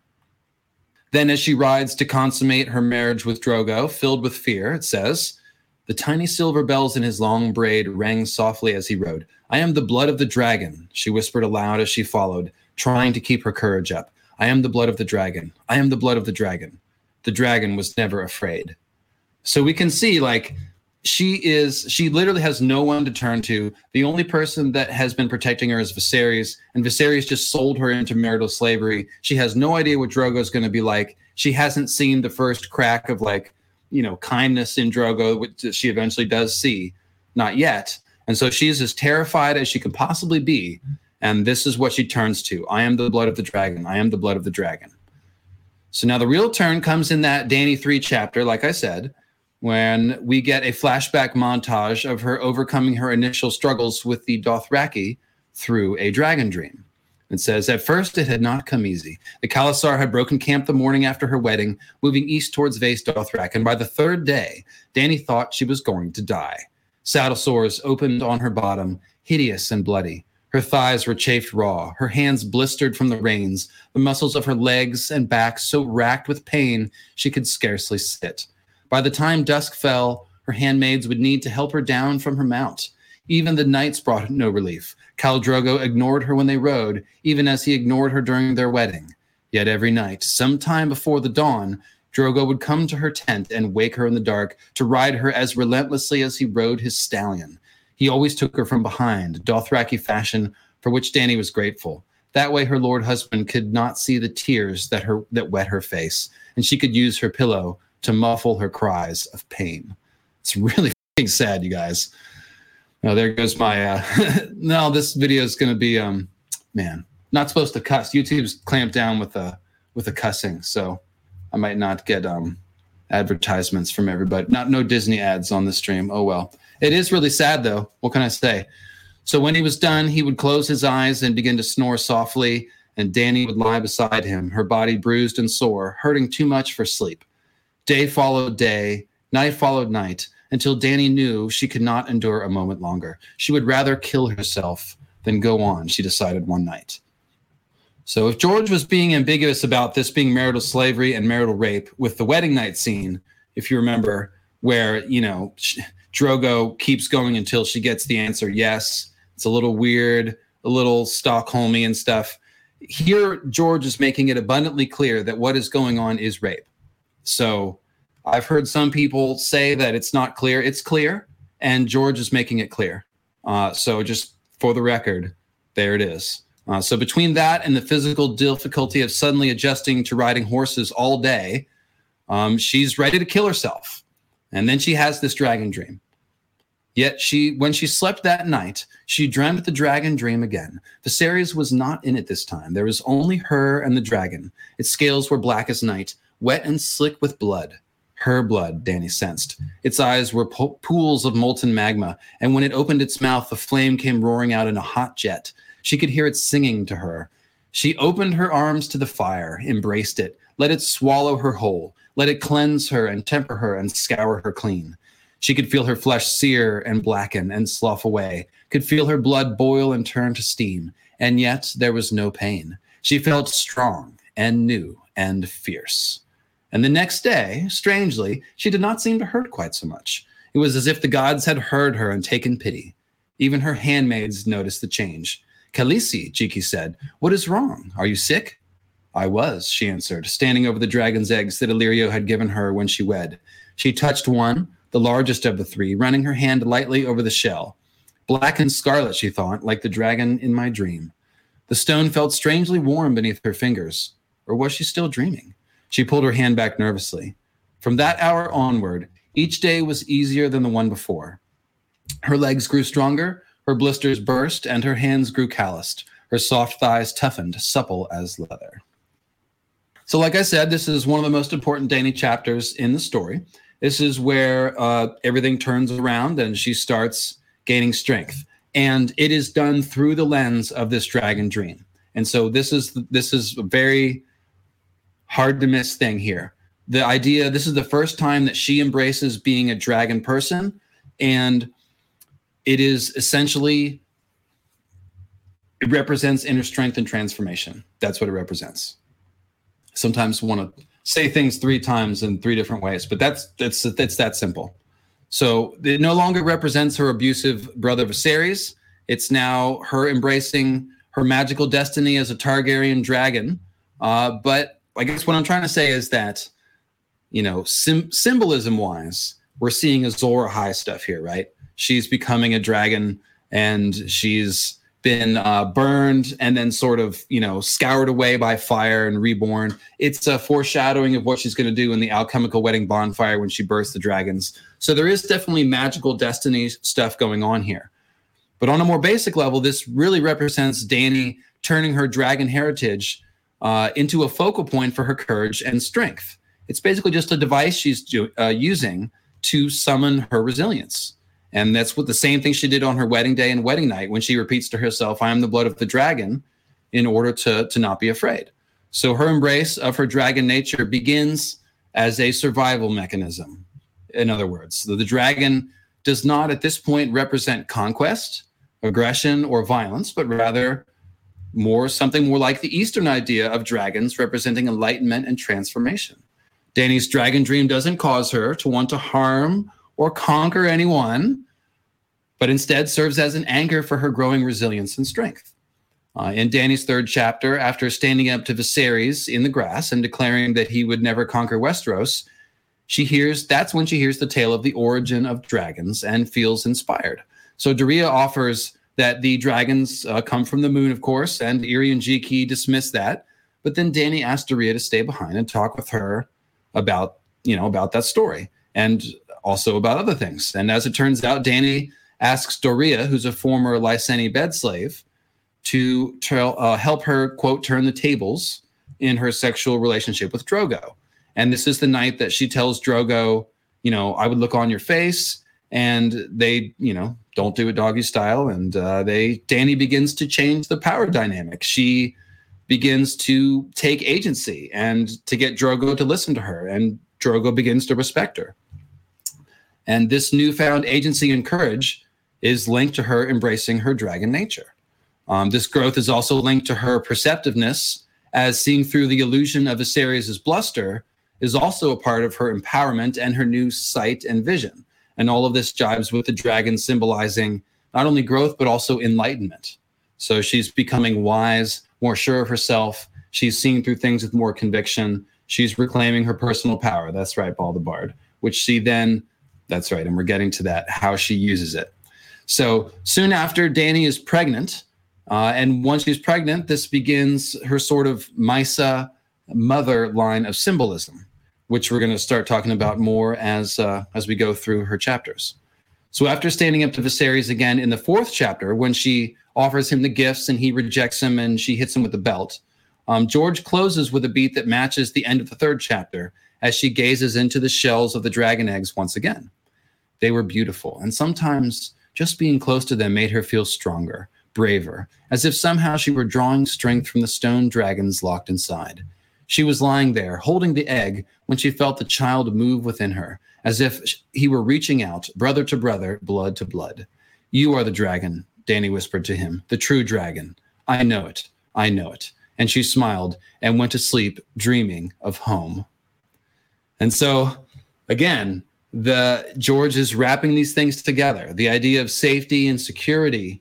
That's that that's the home that Danny's talking about here. And it's coming from her starting to feel like she has a family and starting to feel like she's got hope and love. And so it's just, you know, kind of subtle, but it's a nice little period on that sentence. So once again, we see that dragons are associated with Danny finding inner strength and even inner peace, tranquility. And we can also see that the concept of home, again, joined with the emergence of her dragon nature. So let's talk about John Ice having fun. This is excellent. Cool, man. Glad you're having it. D. Villano. Uh, so uh, Bloodstone Emperor is from George Martin, um, and Starry Wisdom is from Lovecraft, but Martin used Starry Wisdom Church from Lovecraft and attached it to Bloodstone Emperor. So I think that is what they are talking about. Just as an aside. I hadn't said Starry Wisdom or anything on this podcast, so eyes were drawn to that comment. In any case, relationship with violence. That's our next topic because obviously, when we're looking at the question of is Danny going to turn into a mad woman who massacres innocents in King's Landing? Answer no. Um, then we've got to consider her relationship with violence. And there's a couple different facets to this. Um, and it's going to, I think there's more of that in later books, but there's definitely some uh, from the first one. So this is at the uh, at the wedding to Drogo. It's Danny's second chapter, and this is the passage that talks about the violence at the wedding. And what we're looking for is is basically Danny's reaction, right? Dany looked away from the coupling, frightened when she realized what was happening. But a second warrior stepped forward, and a third, and soon there was no way to avert her eyes. Then two men seized the same woman. She heard a shout, saw a shove, and in the blink of an eye, the arakhs were out, long, razor sharp blades, half sword and half scythe. A dance of death began as the warriors circled and slashed, leaping toward one another, whirling the blades around their heads, shrieking insults at each clash. No one made a move to interfere. Her wedding must have been especially blessed. Before the day was over, a dozen men had died. As the hours passed, the terror grew in Dany until it was all she could do not to scream. She was afraid of the Dothraki, whose ways seemed alien and monstrous, as if they were beasts in human skins and not true men at all. So, you know, very simple. She's not into it. She's repulsed by violence. Um, and you think uh, you think, okay, well, maybe she's just, you know, sweet summer child, 13, you know, doesn't know the ways of war, bloody, bloody, bloody. But think about book five. Think about the fighting pits. She has the exact same reaction in the fighting pits to seeing the violence. She's against it uh, in theory when she hears about it. And then when she is sort of backed into a corner and uh, agrees to open the fighting pits as a concession uh, to try to foster some level of peace in the city, she guts it out and goes and watches it and she can't even take it. She's she can't even stomach it. So just think that's worth worth noting here. Uh her this is like com- contrast that to joffrey who cuts open a pregnant cat just to like see what's inside right? Like it's kind of the opposite. So her first danny's first act of actual violence is of course defending herself from viserys which we should say finally since he's been abusing her for years he was still screaming, You do not command the dragon. Do you understand? I am the Lord of the Seven Kingdoms. I will not hear orders from some. His hand went under her vest, her fingers digging painfully into her breast. Do you hear me? Dany shoved him away, hard. Viserys stared at her, his eyelack lies incredulous. She had never defied him, never fought back. Rage twisted his features. He would hurt her now, and badly, she knew. Crack!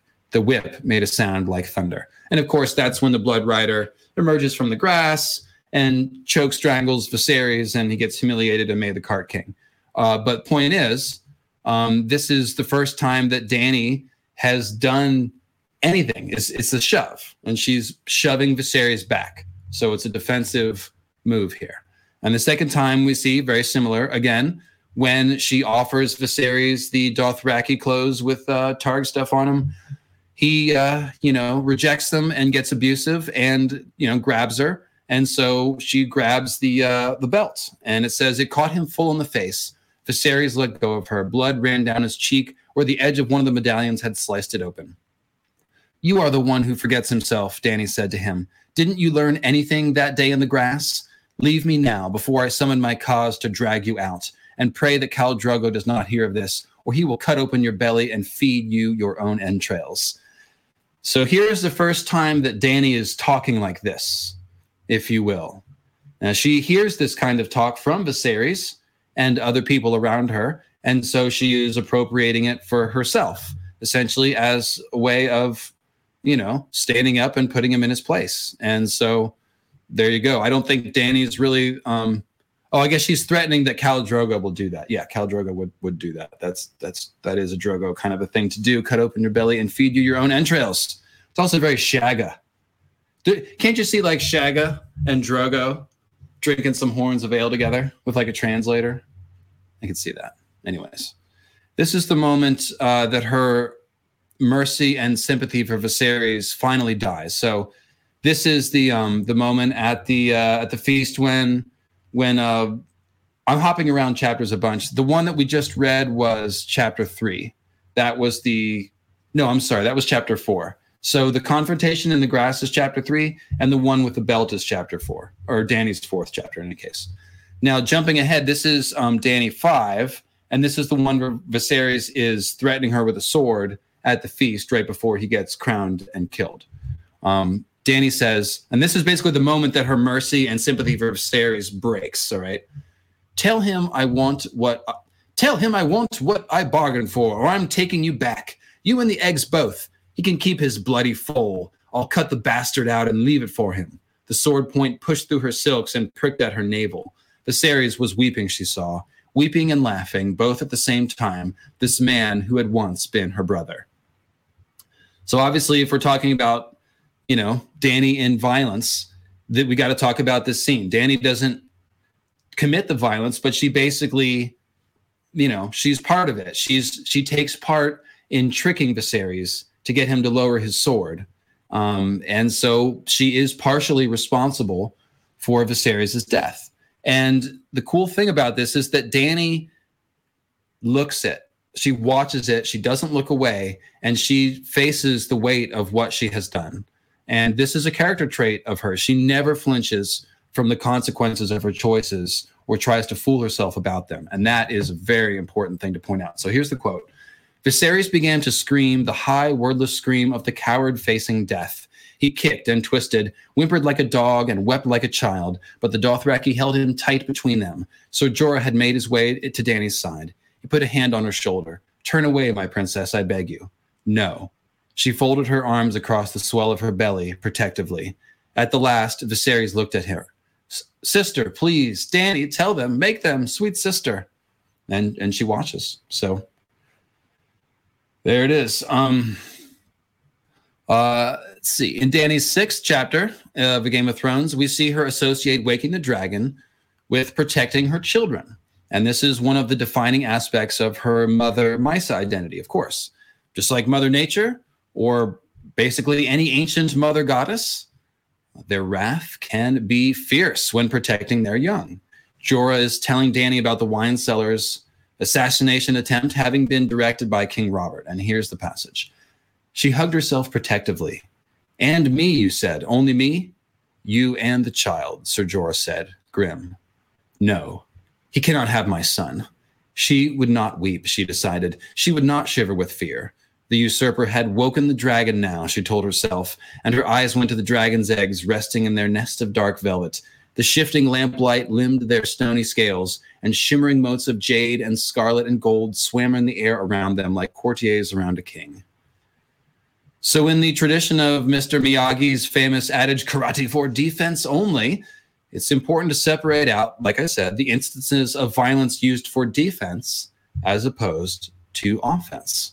Um, again, going back to the comparison of, uh, you know, a, a, soldier in war, there's a difference between killing the enemy and killing innocent people, and and there's also uh, a difference in violence used for aggressive, you know, aggression versus uh, protecting and defending. So those these are important fault lines to keep track of as we track Danny's relationship with violence. So Danny's seventh chapter opens with a vivid, gory description of the aftermath of the battle between Drogo's Khalasar and another Khalasar, um, the village of the Lhazareen, the Lamb Men. Um, so it's like, oh, I guess okay, I misread the sentence. Basically, two Khalasars fight. Drogo's Khalasar beats the other Khalasar, and then they pillage uh, a village of the Lhazareen something like that. Or one Khalasar was pill- pillaging the village, and the other one came up and fought. But essentially, this scene opens with Danny walking through the carnage. It's very gory. It's very vivid. There's I'm, I'm going to grab a paragraph, but there's like four pages of it. It says the women and children of Ogo's Khalasar walked with a sullen pride, even in defeat and bondage. They were slaves now, but they seemed not to fear it. It was different with the townsfolk. Danny pitied them. She remembered what terror felt like. Mothers stumbled along with blank, dead faces, pulling sobbing children by the hand. There were only a few men among them cripples and cowards and grandfathers. So, this feeling wars with her desire to make herself fierce and hard, which leads to her contemplating the quote, cost of the Iron Throne. And this is such an important passage. Across the road, a girl no older than Danny was sobbing in a high, thin voice as a rider shoved her over a pile of corpses, face down, and thrust himself inside her. Other riders dismounted to take their turns. That was the sort of deliverance the Dothraki brought the Lamb Men. I am the blood of the dragon, Daenerys Targaryen reminded herself as she turned her face away. She pressed her lips together and hardened her heart and rode on toward the gate. Most of Ogo's riders fled, Ser Jorah was saying. Still, there may be as many as 10,000 captives. Slaves, Danny thought. Khal Drogo would drive them downriver to one of the towns on Slaver's Bay. She wanted to cry, but she told herself that she must be strong. This is war. This is what it looks like. This is the price of the Iron Throne. So this is Danny trying to make herself something she's not. Straight up. She actually does look away from the violence. Remember, I just said she never does that? She tries to do it here, but only for a second. It lasts literally like three seconds. So, next paragraph. Behind them, the girl being raped made a heartrending sound, a long sobbing wail, shout out, Nissa Nissa, cry of agony and ecstasy, that went on and on and on. Danny's hand clenched hard around the reins, and she turned the silver's head. Make them stop, she commanded Sir Jorah. So this is where this is where it happens. This is the title picture of this live stream that I was using. It's it's Danny in this village. I, I believe this is really uh, this is like just really important. So, and yes, this stream is triggering as hell. So I do apologize. Um, this is obviously intent subject matter. I did not put a warning. Um, I did say we were discovering Danny's A Game of Thrones book, which obviously, um, you know, we're dealing with this, but thanks for watching and thanks for, um, you know, being willing to go here and consider this material because it is dark. Uh, but this is this is who Danny is and this is where she comes from. And if we're going to consider her character and what she does, then we've got to know, we've got to look at where she's gone. So I don't know, maybe do something lighthearted after this uh, if you're feeling like this is pretty rough. So thanks, guys. And we're going to keep going here. So after basically, even after all the handmaidens, uh, blood riders, and Jorah explained to Danny that this is Dothraki culture, this is how it works, she demands a change. She does not care. She wields her new power as Khaleesi to save other people and to play the mother role. And she says, I will not have her harmed, Danny said. I claim her. Do as I command, or Khal Drogo will know the reason why. And again, I will point out that Danny is 14 here. So Jorah remarks that Danny reminds him uh, of her brother, Rhaegar, not Viserys, which is interesting because it implies that sort of two-sided dragon coin, if you will. You know, the idea that um, the existence of a dragon who protects other people is valid. It also exists instead of the idea of a dragon who abuses and terrorizes others. So I think this whole Rhaegar Viserys dichotomy is is you being used in the first book to show us that the dragon can be taken different ways. You know, in this moment of power, when Dany is using her power to protect people, um, Jorah says, "Hey, you're kind of like Rhaegar." So it just shows us that the dragon is doesn't have to be Viserys, doesn't have to be the Mad King, and it doesn't have to be Maegor or Maegor the Cruel. So, um, you know, this is basically an, an open question for Dany, how she's going to come down on this. I mean, that's that's the razor's edge that she's walking, right? So now this continues as they ride through the destroyed Lhazareen town. Um, and uh, just to follow up on the comment uh, from the person who said, "Man, this is triggering." Also says it's rough, but so necessary to understand her character and actions. Absolutely important to include in your analysis. Right on. Yep, that's where I'm coming from. Um, it is, and maybe I'll add that to the description of the video. You know, little heads up, like we're going there. So I hope you guys are happy with the way that we're handling it. I guess is the main thing that I will say. So here's Danny, and she's considering she's riding through the town here. It says they passed other women being raped.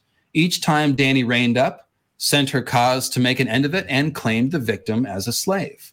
And again, slave is is the is the way that she can claim them, but of course, she's you know claiming them as slaves to protect them. So Danny is already taking on a mother to orphans role here, and this only grows throughout the story. She's claiming them as her slaves, but really they're her children now, just like the refugees in Slavers Bay.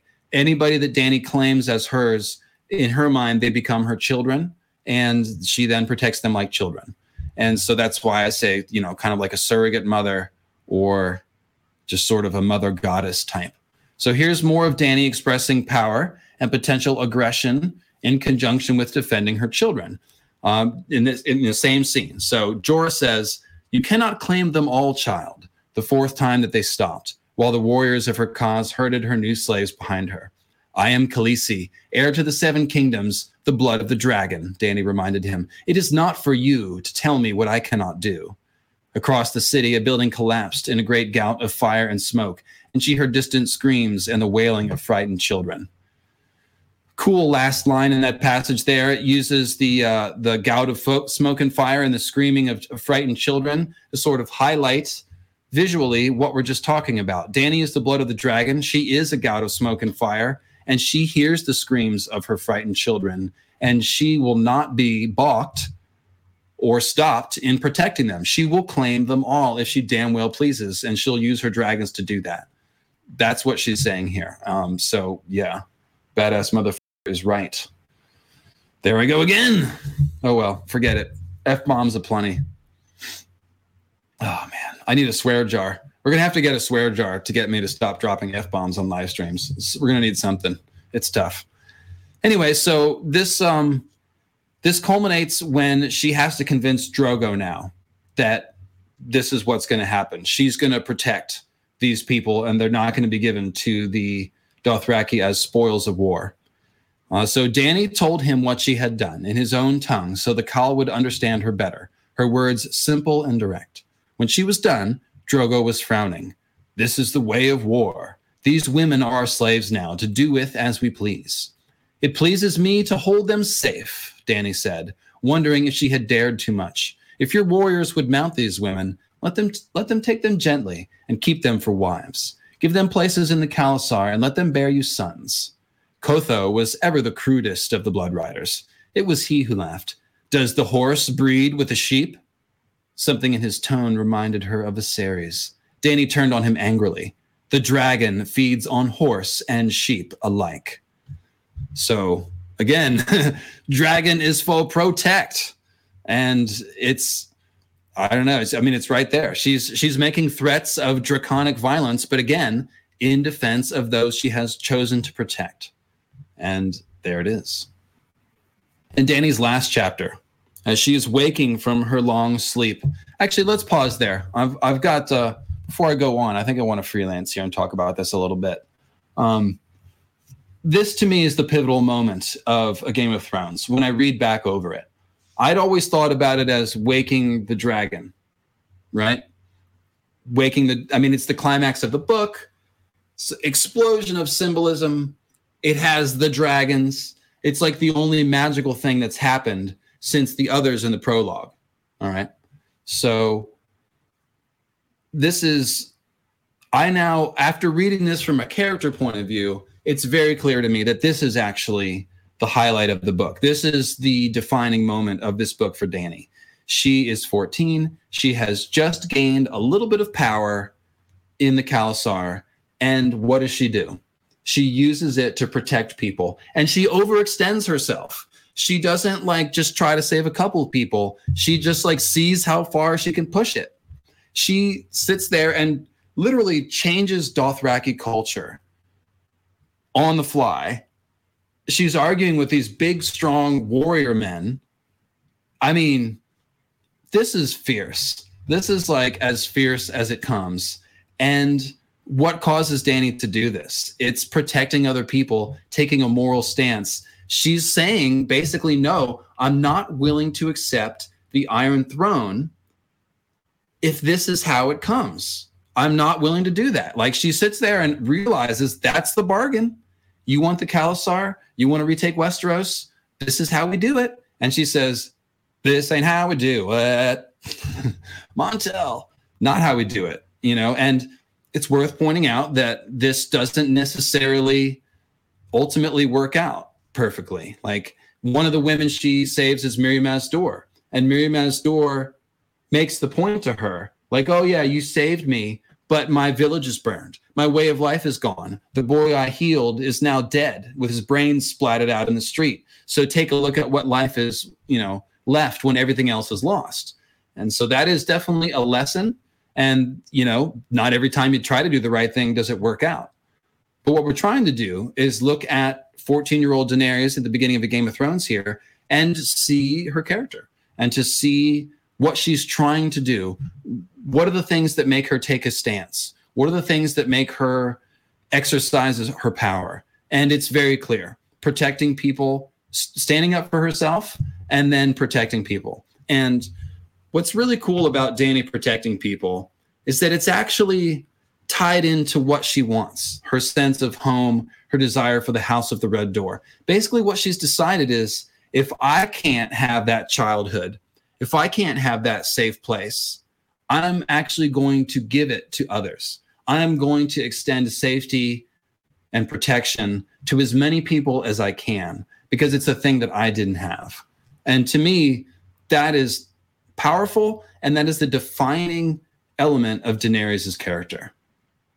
So now tell me how she's going to take King's Landing and then burn her own citizens. It's not going to happen. It's not.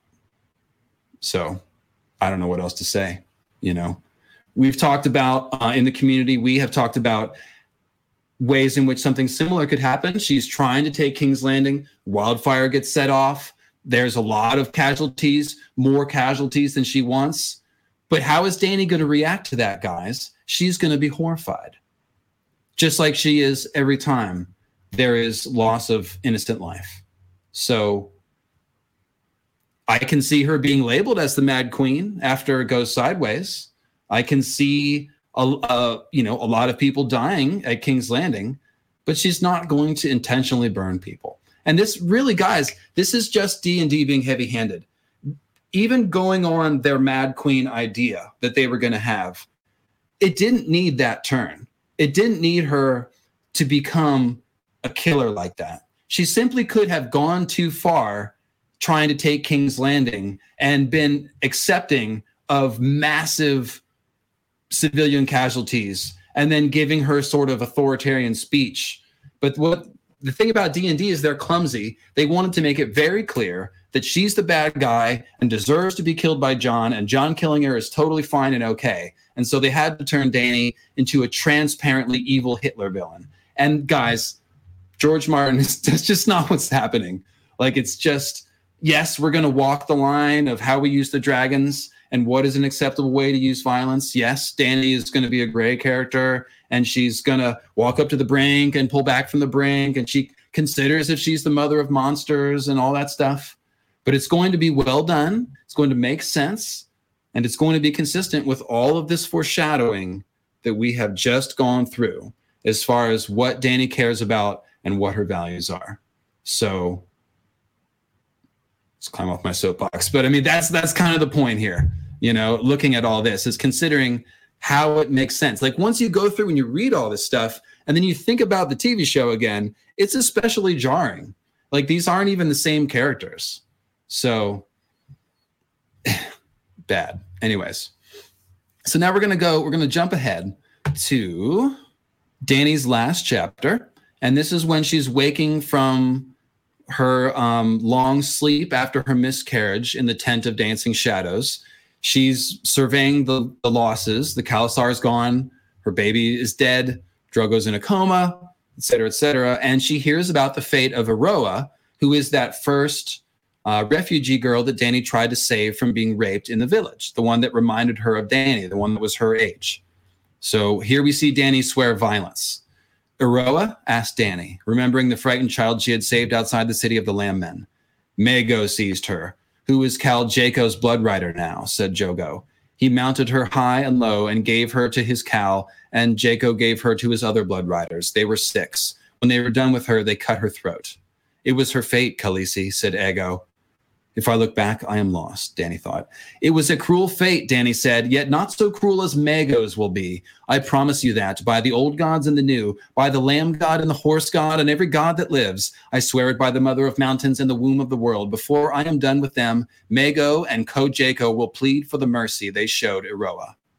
So again, we have Danny climbing on her imperial fire and blood sort of high horse. But what is she doing? She's swearing bloody violence against the people who harmed her children. So it's pretty straightforward and it's it's consistent with Danny as a fearsome mother goddess figure whose wrath is aroused on behalf of her children. Now, one does note that Danny is talking about vengeance here as opposed to pure protection. That is slightly different, of course, and that's a slippery slope that she'll have to navigate as the possessor of draconic justice, if you will. We see Danny wrestle with this dynamic again in Meereen, when she orders the torture interrogation uh, to discover the killers of the Unsullied. And this is probably the worst, I'd say definitely the worst thing that Danny has done in the five books is that that torture because the people she's torturing are essentially innocent. They have information on potentially on the on the killers, but they are innocent. And I, I, think she orders what the children to be tortured in front of the father so that he'll talk, which is pretty fucked up. Um, so, you know, not we're not here to whitewash. Definitely. Um, and you know, that that is that is the slope here. You know, using violence to protect people, uh, but seeking out vengeance against people. Well, I mean, uh, the justice and vengeance is it's a very slippery slope. And Martin writes a lot about how, what the cost is on a person of seeking vengeance. That's that's a very big theme, I think, in a lot of um, in a lot of these characters. So this is this is kind of you know the punishment of Plaza is another one. Um, uh, yeah, I, I mean, they weren't like young children, but they were the children of the wine seller, I believe. Um, we're going to get into that scene when we do the Dance with Dragons one. But yeah, she ordered she ordered torture, um, essentially. You know, questioning them sharply, like what does that mean? That's, you know, that's that's torture. So uh, yeah, it is what it is. Um, but she's, of course, she's doing that to try to figure out who's killing all her unsullied, who are her children. So here we see that she's her protection of her children can cross the line into vengeance, um, and so that's something that we'll have to keep an eye on, obviously. Uh, but the, again, ask yourself: Does it? Is there still some like? Is there some way in which her uh, slaughtering the populace of King's Landing could could fit in as like vengeance taken too far?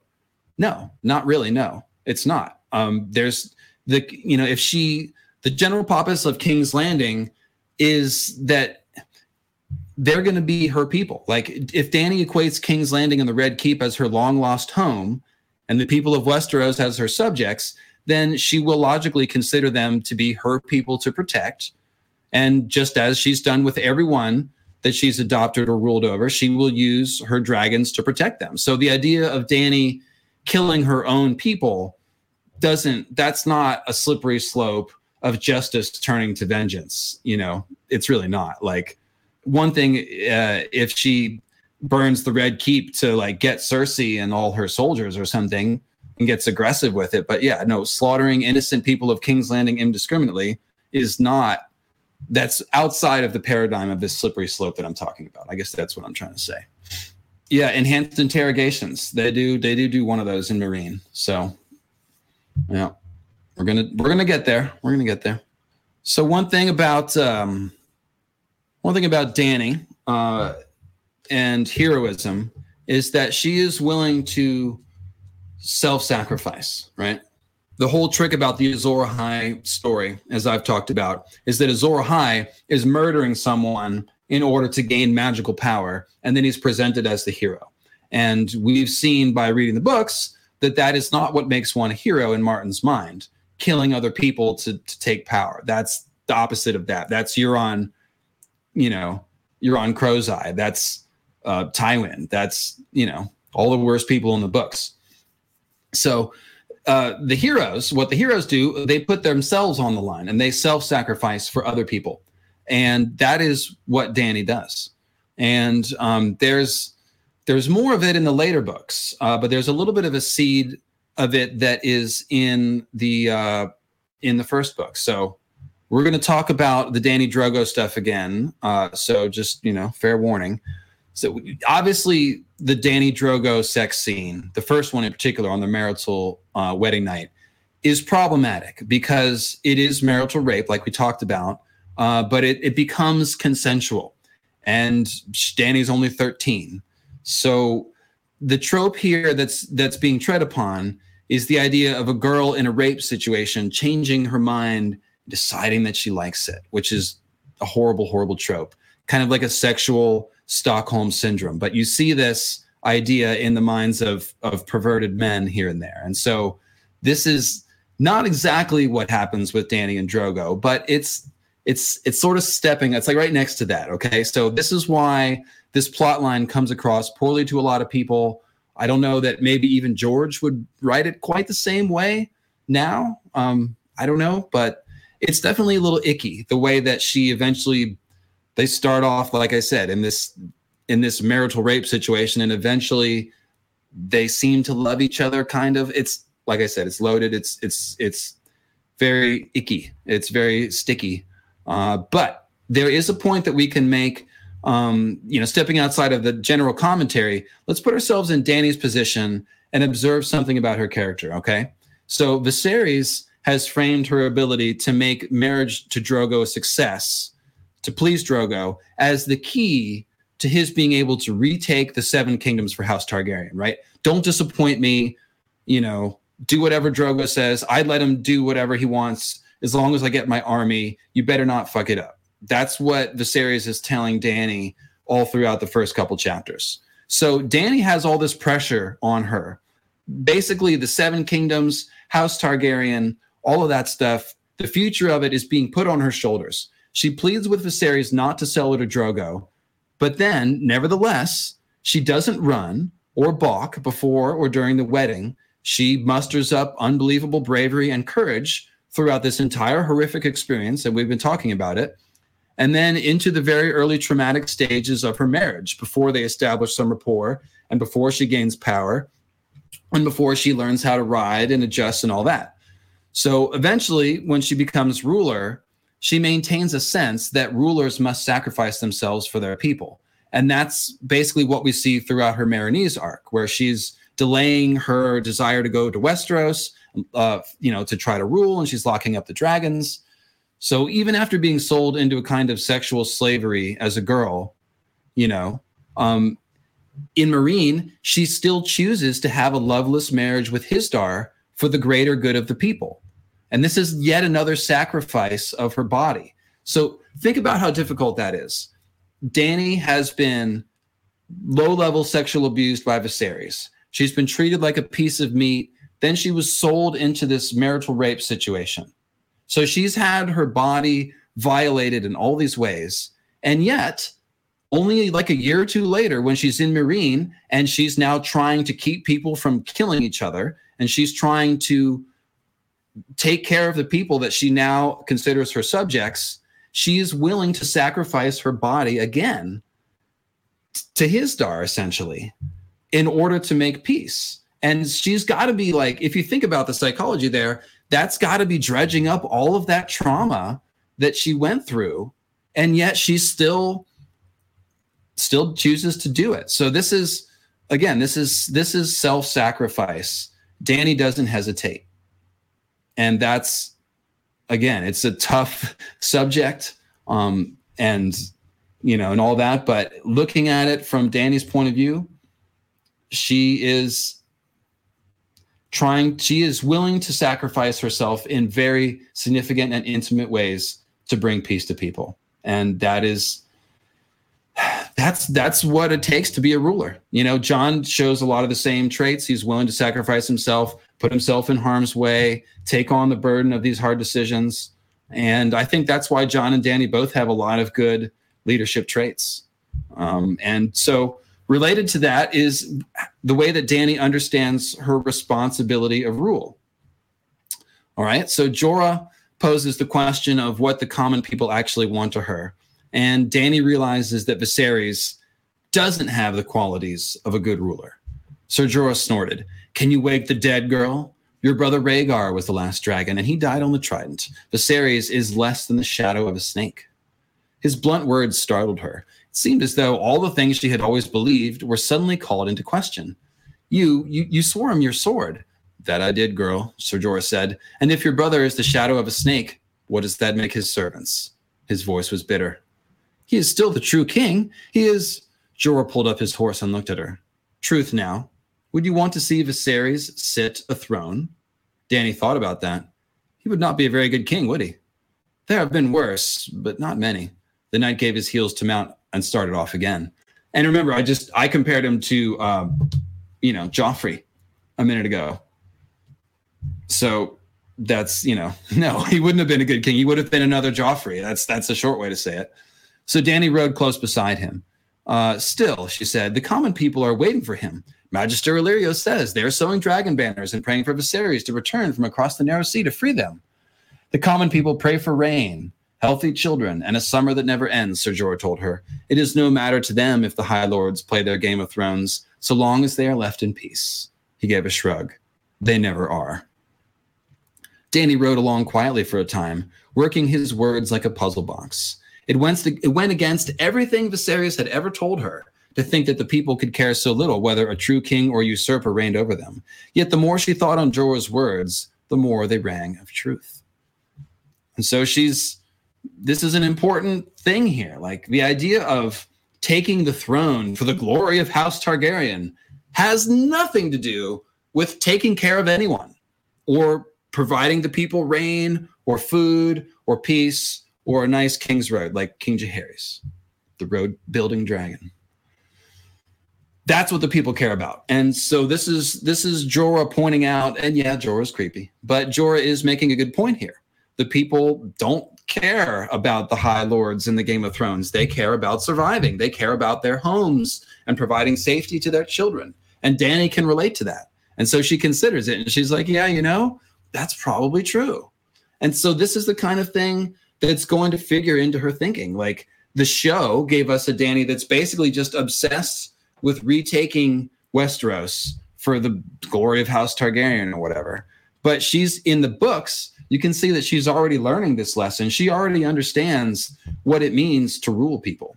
So, in the second and third books, especially, we're going to see a lot more inner monologue where Danny is considering what it means to have dragons and what it means to retake Westeros and you know what the Dothraki will be like in Westeros and all that. But she's already thinking about the qualities of a good leader and realizing that uh, you know Viserys ain't it.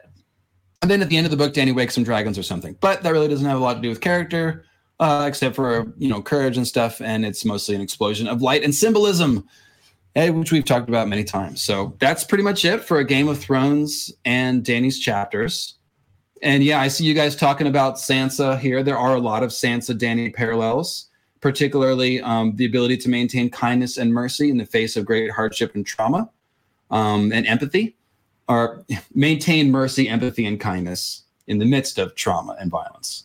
And that's actually one of the reasons why I thought that Danny and Sansa should actually get along a little better. Um, ironically, it became this horrible split in the fandom, of course, you know, based on how show Sansa and show Danny and and their followers talk about them and stuff like that. But if you go back to the book and look at their characters, Danny and Sansa have a ton in common. Um, and I think they should have at least one or two good conversations whenever they talk. So, on the other comp is Arya. Um, you know, people. Let's put it this way: the people who think the Mad Queen Danny ending makes sense are looking back over the books and pointing to anything where she's got violence going on and seeing, see, she's going to be, you know, the foreshadowing for her being a tyrant is there. I don't, I don't think it is, uh, personally. Uh, but if you compare Danny to Arya, now you can see what that looks like. Okay. Arya is having all the empathy burned out of her, and she doesn't have a ton of it to begin with. And it's really sad. But I mean, Arya is a violent killer who doesn't feel bad about committing violence. She rolls in violence, revels in it, glorifies in it, and doesn't have a tiny bit of remorse about it at all, which is a different kind of tragedy. But like, give Arya a dragon? Do you think Arya would burn a bunch of innocent people? Still no. Like, still no. And this is someone who's been trained to be a killer. And again, had all of the empathy burned out of them, um, completely disassociated from her home and all the things that would root her to kindness and stuff. And still, we believe Arya like probably wouldn't do that, you know. So Dany is Dany, on the other hand, is maintaining and developing her empathy even as she increases her power, even as she commits acts of violence. She does not lose sight of that uh, humanity. So we will probably continue to compare Dany a little bit to Sansa and Arya as we go, because um, I think there are some good comparisons there. Uh, yeah, I mean, hey, I'd I'd be okay with Arya on a dragon. Probably too fan servicey. I don't think that's going to happen. Obviously, no, but I would like to see Arya get loose at the twins. Yes, that's the sad thing about Arya, though, man. Like you root for her to go kill all the Freys, but like, do you really want a twelve-year-old girl bathing herself in blood? Like, it's always really sad. So anyways, I don't want to go off too much on Arya, but I would like to close this stream with talking about what I said at the beginning why Danny is my favorite character, why I identify with Danny. It's not just because I jokingly refer to myself as a princess, because I'm picky and like to wash my hands a lot. Um, and that's the long running joke between me and my barbarian friend who's uncouth like a barbarian. But uh, the thing I identify with Danny is the idea of home. I mentioned that I grew up in like a conservative Christian home, um, and even just saying conservative Christian isn't do it do it justice. I, I've called it a cult like substance at times. It really was a case of a particular church that got warped and some some really manipulative, awful people. But point is, my early home life was very violent emotionally. Um, my parents had a long, gory divorce and separation, and the church cult that we were um, involved in was passing on all kinds of crap to my parents and you know that got passed down to us and basically i did not have a safe childhood um, i did not have a safe place. And maybe that's why i'm still a little bit of a child. I don't know. You can see my transformer collection here. But the point is i really relate to Danny's sense of lost home and safety and her desire to find it. I just really get that. And very much like Danny, I have a very strong sense of injustice, um, both against me and against anybody. I mean, if you follow my Twitter feed, you know I'm very political, and most of my politics, I'm posting about something that I perceive to be injustice. That is the thing that gets me typing and sharing, as if like somebody's oppressing someone else, someone is getting, you know, the raw end of some deal, we're getting screwed or shafted or whatever it is these are the things that arouse, arouse my ire. And you can see that Danny is is very similar. She she comes, she was denied her own childhood and safety, feels very unjust to have that taken from you. And so she wants to enact justice and she wants to bring justice and home to other people. And I just, like I said, every part of that resonates with me. Um, so I, that's why I love Danny. And Emilia Clarke doesn't doesn't uh, doesn't hurt. But I read the books a full year and a half before the TV show ever came out. So before I was ever enraptured with the amazing goddess divinity that is Emilia Clarke, uh, I was already very big fan of Danny. Just, just like I said, for that, um, that sort of twofer of the way that she cares about justice, and I just identifying with that sense of home. So that's it, guys. I think a lot of people identify with with Danny for that reason, or one of those one of those two reasons. So I see some see some remarks here in the chat about about that people relating to that. So yeah. Oh yes, no, I'm stronger now. I'm doing well. Going to write a book about it. So thank you, Mama Pitbulls. And yes, I mean, a lot. It's a lot of our story. A lot of us have negative experiences with um, a religious home upbringing of, of some kind. I had a more extreme one, uh, but in any case, it's, that's probably a different topic to go into in a whole lot of detail. But we're at about two hours now, and I think we uh, we covered the bases here with uh, Game of Thrones. I will let's let's roll hold on for a few more minutes. I'm going to give you guys a chance to fire up some comments and uh, get them read, or if you have any questions or observations based on everything we've just gone through. I'll give you a chance to pipe those up since I have not been reading the stream a ton so far. Ariel says the whole inner dragon that wants to rise out of past drama is definitely relatable. Yeah, very, very Phoenix like, isn't it? Dany being imagining the dragon burning her to ash and bone and then sort of being reborn new and strong. I mean, it is, it's basically just a dragon phoenix. Um, and the phoenix is a really good symbol for people who've been through trouble, and it's one that a lot of people use. So that's pretty awesome. Good observation. Uh, yeah. Uh, so Royal Chief Architect. Yeah, we were two hours in, so I am going to wrap up the stream, but it's it'll be right there for you on YouTube to go back and watch on the rewatch. Yeah, one thing. Um, so Mama Pitbull says, I think Dany is way more like Alysanne than any Mad Targaryen, and it breaks my heart that D and D forgot that at the end. Yeah, totally, I agree. Um, Dany is a very smart uh, player of the game. I think there are some good Alysanne parallels. And speaking of Alysanne and Jaehaerys, uh, so the famous, we're going to talk about Quaithe a lot more in in the future ones because Quaithe is a very one-sided influence, let's say, on Dany's mindset. Quaithe at the in the last Dany chapter of A Dance with Dragons, she's wandering around in the Dothraki Sea. She's eating the green berries and she's starving and she's hallucinating uh, Quaithe is speaking to her through the grass and through the stars. And she eventually says, you know, dragons don't plant trees, right? Ooh, somebody's offering me a $38 million to do a series on Jaehaerys and Alysanne. Cool. Uh, let's talk. Uh, I'll give you my bank account, and as soon as that, or that's actually PayPal me slash Mythical Astronomy. Uh, yeah, that's how you do that. And uh, yes, I'll give you as many episodes as you want we'll we'll do symbolism for money and also character analysis. Uh, the point is, dragons don't plant trees, right? It's this line that Quaithe gives, like, remember who you are, Daenerys. The dragons know. Dragons don't plant trees. You're supposed to bite things and burn things, right? Well, of course, Dany actually does plant trees in Meereen. She plants olive trees. And even though it's going to take 30 years for them to produce and be useful, it's the symbolism that counts. She's planting trees. Planting trees means building. It means building uh, for the future. If you're planting a tree, this is a place that's going to give you shade and food and nourishment. It's going to hold the hillside together with its little root fibers. Trees are representative of building, nourishment, growth, and and and safety too. A, a tree is is a kind of a home and a shelter. So, do dragons plant trees? Yes, they do. Dragons also build the King's Road, and uh, that's kind of like planting trees in a sense because again if you look at planting trees as providing for the people safety security nourishment you know the king's road is a is a great thing for westeros.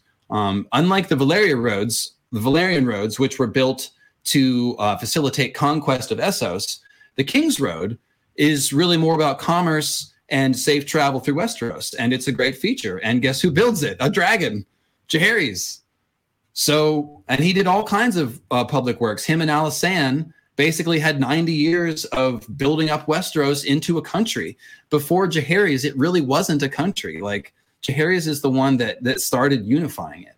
Um, you know, setting aside Dorne, like I said, building infrastructure, making it a cohesive country. That was that was Jaehaerys. So so yeah, the the idea that dragons can only be burning, consuming monsters is not is not the case. It's that's the Viserys side of the dragon coin. There's also the Rhaegar, Jaehaerys, Alysanne, on and on and on side of the coin as well. So as it turns out, people can be good and bad. Surprise, surprise.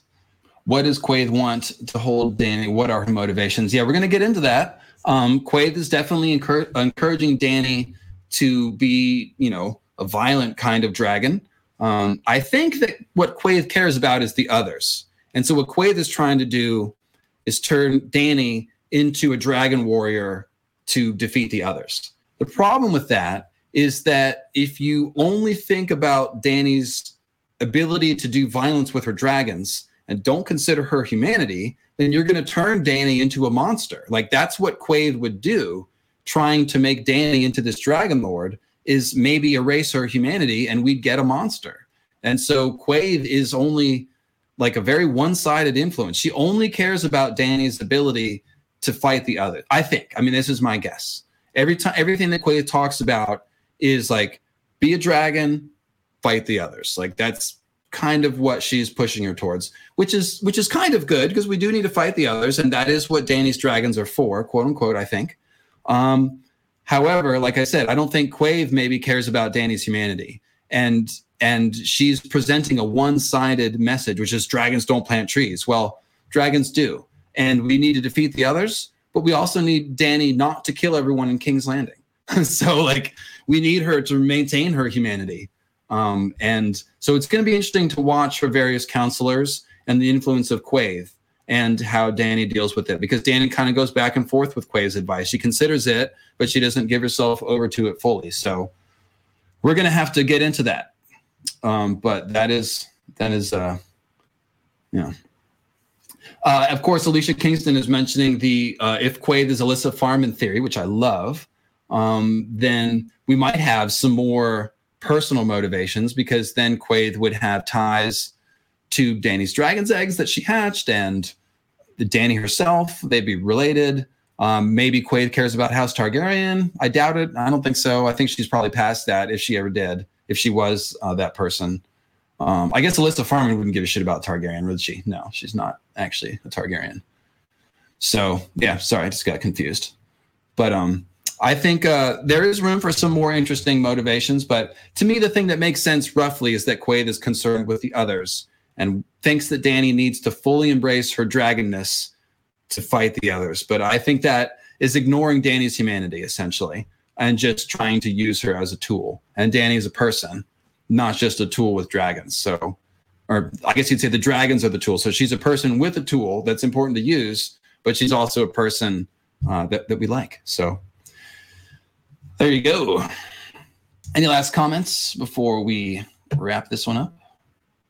Yeah, um, Baldebard points out that the House of the Red Door has a lot of childbirth, birth canal symbolism. It definitely does, and we see that Dany's, um, her identity is strongly wrapped up in being a mother. And even though her actual child dies, poor old Rhaego, poor, poor one out for Rhaego, um, she thinks of the dragons as her children, but more importantly, she thinks of everybody that she protects as her children. Um, so the mother identity is really important the idea of the house with the red door being safety. It's like you can almost see how that metaphor serves as, you know, the house with the red door is safety, but to the extent that it represents the reproduction process, Dany is providing safety to her children. So it's like the children live inside the house with the red door. It's the safety that Dany can provide. So I think I was mixing two metaphors in a slightly awkward way there, but hopefully you guys got the idea. I think I might have just said something funny. Anyways, moving right along. All right. This has been a good stream. Thank you, Tulkas. Glad you enjoyed it. A little something different, like I said, not uh not symbolism based, but I you can tell I care about this. I feel strongly about this. And I had to plant my flag on this one. I am oh yes, this is a good way to close. Good news, guys. Um, from the best that we can tell from D&D's interview, the Mad Queen Dany and the Jon killing Dany thing seems to be a D&D invention, okay? So in a recent interview, there's two parts of the interview where D&D talk about the ending. One time they say okay, so we talked last time we talked to George was after season three, and he told us about King Bran. And we were all, oh, King Bran. And that was the third OMG moment that they have talked about forever. King Bran. George told us about that. And they mentioned, you know, George's it's uh it's it's from the DVD commentary Ball Bard is saying. Um, I think it was reprinted in a in a magazine article, which is why I was calling it an interview. But in any case, confirmed fact, they did say this. They said on one hand, uh, that the King Bran was George's idea, and it flipped their wigs when he gave it to them. Uh, and then in the same uh, interview, they say we came up with the Jon and Dany thing after season three. So, I mean, I they might be basing the Jon and Dany thing on whatever George told them about Jon and Dany. Um, some people think that actually what they did is they took Cersei killing or Jaime killing Cersei and and maybe made that Jon and Dany when you we actually could see you know Jaime stab Cersei before they both die together. That would make a lot more sense, right? Wouldn't it? Um, because the whole Valonqar prophecy and and all that stuff. Um, they're both going to die together. It just won't be as happy and, and poetic as it is in the, not poetic, but it's kind of whitewashed in the show. I guess is what I'm saying. Um, anyways, uh, completely lost my train of thought there. Definitely trying to wrap up the stream. Uh, point being, what's my point? Yes, they came up with, they came, they they say we came up with the Jon and Dany thing, and they're always the Jon and Dany thing went over poorly, right? And D and D are always very quick to point to George and pass the buck, like, oh no, uh, yeah, George killed Hodor. That was that George did that, and burning Shireen. Oh yeah, we were really shocked when George told us about burning Shireen. Yeah, it was, uh, like they they're very quick to pass the buck to George on the stuff that doesn't go over very well. So the fact that they said George thought of King Bran, we thought of the Jon and Dany thing. It's not concrete, but to me that that definitely goes a long way to indicating that the that that Mad Queen ending is not going to be very similar in the books than it is to the show. And if I could be slightly obnoxious for just a second, I would like to say that everyone who's going around and saying the endings are going to be the same and everyone just needs to accept it. And you're going to be wrong and you're going to look like a big idiot once the books come out. And that's my word. So with that i'll close the stream. Thank you all for coming. Follow me on twitter and i'm at the dragon lml join my patreons. Like and subscribe. Share the video. That's actually the best thing you can do. It's free. Share the video. And uh, there you go. Long live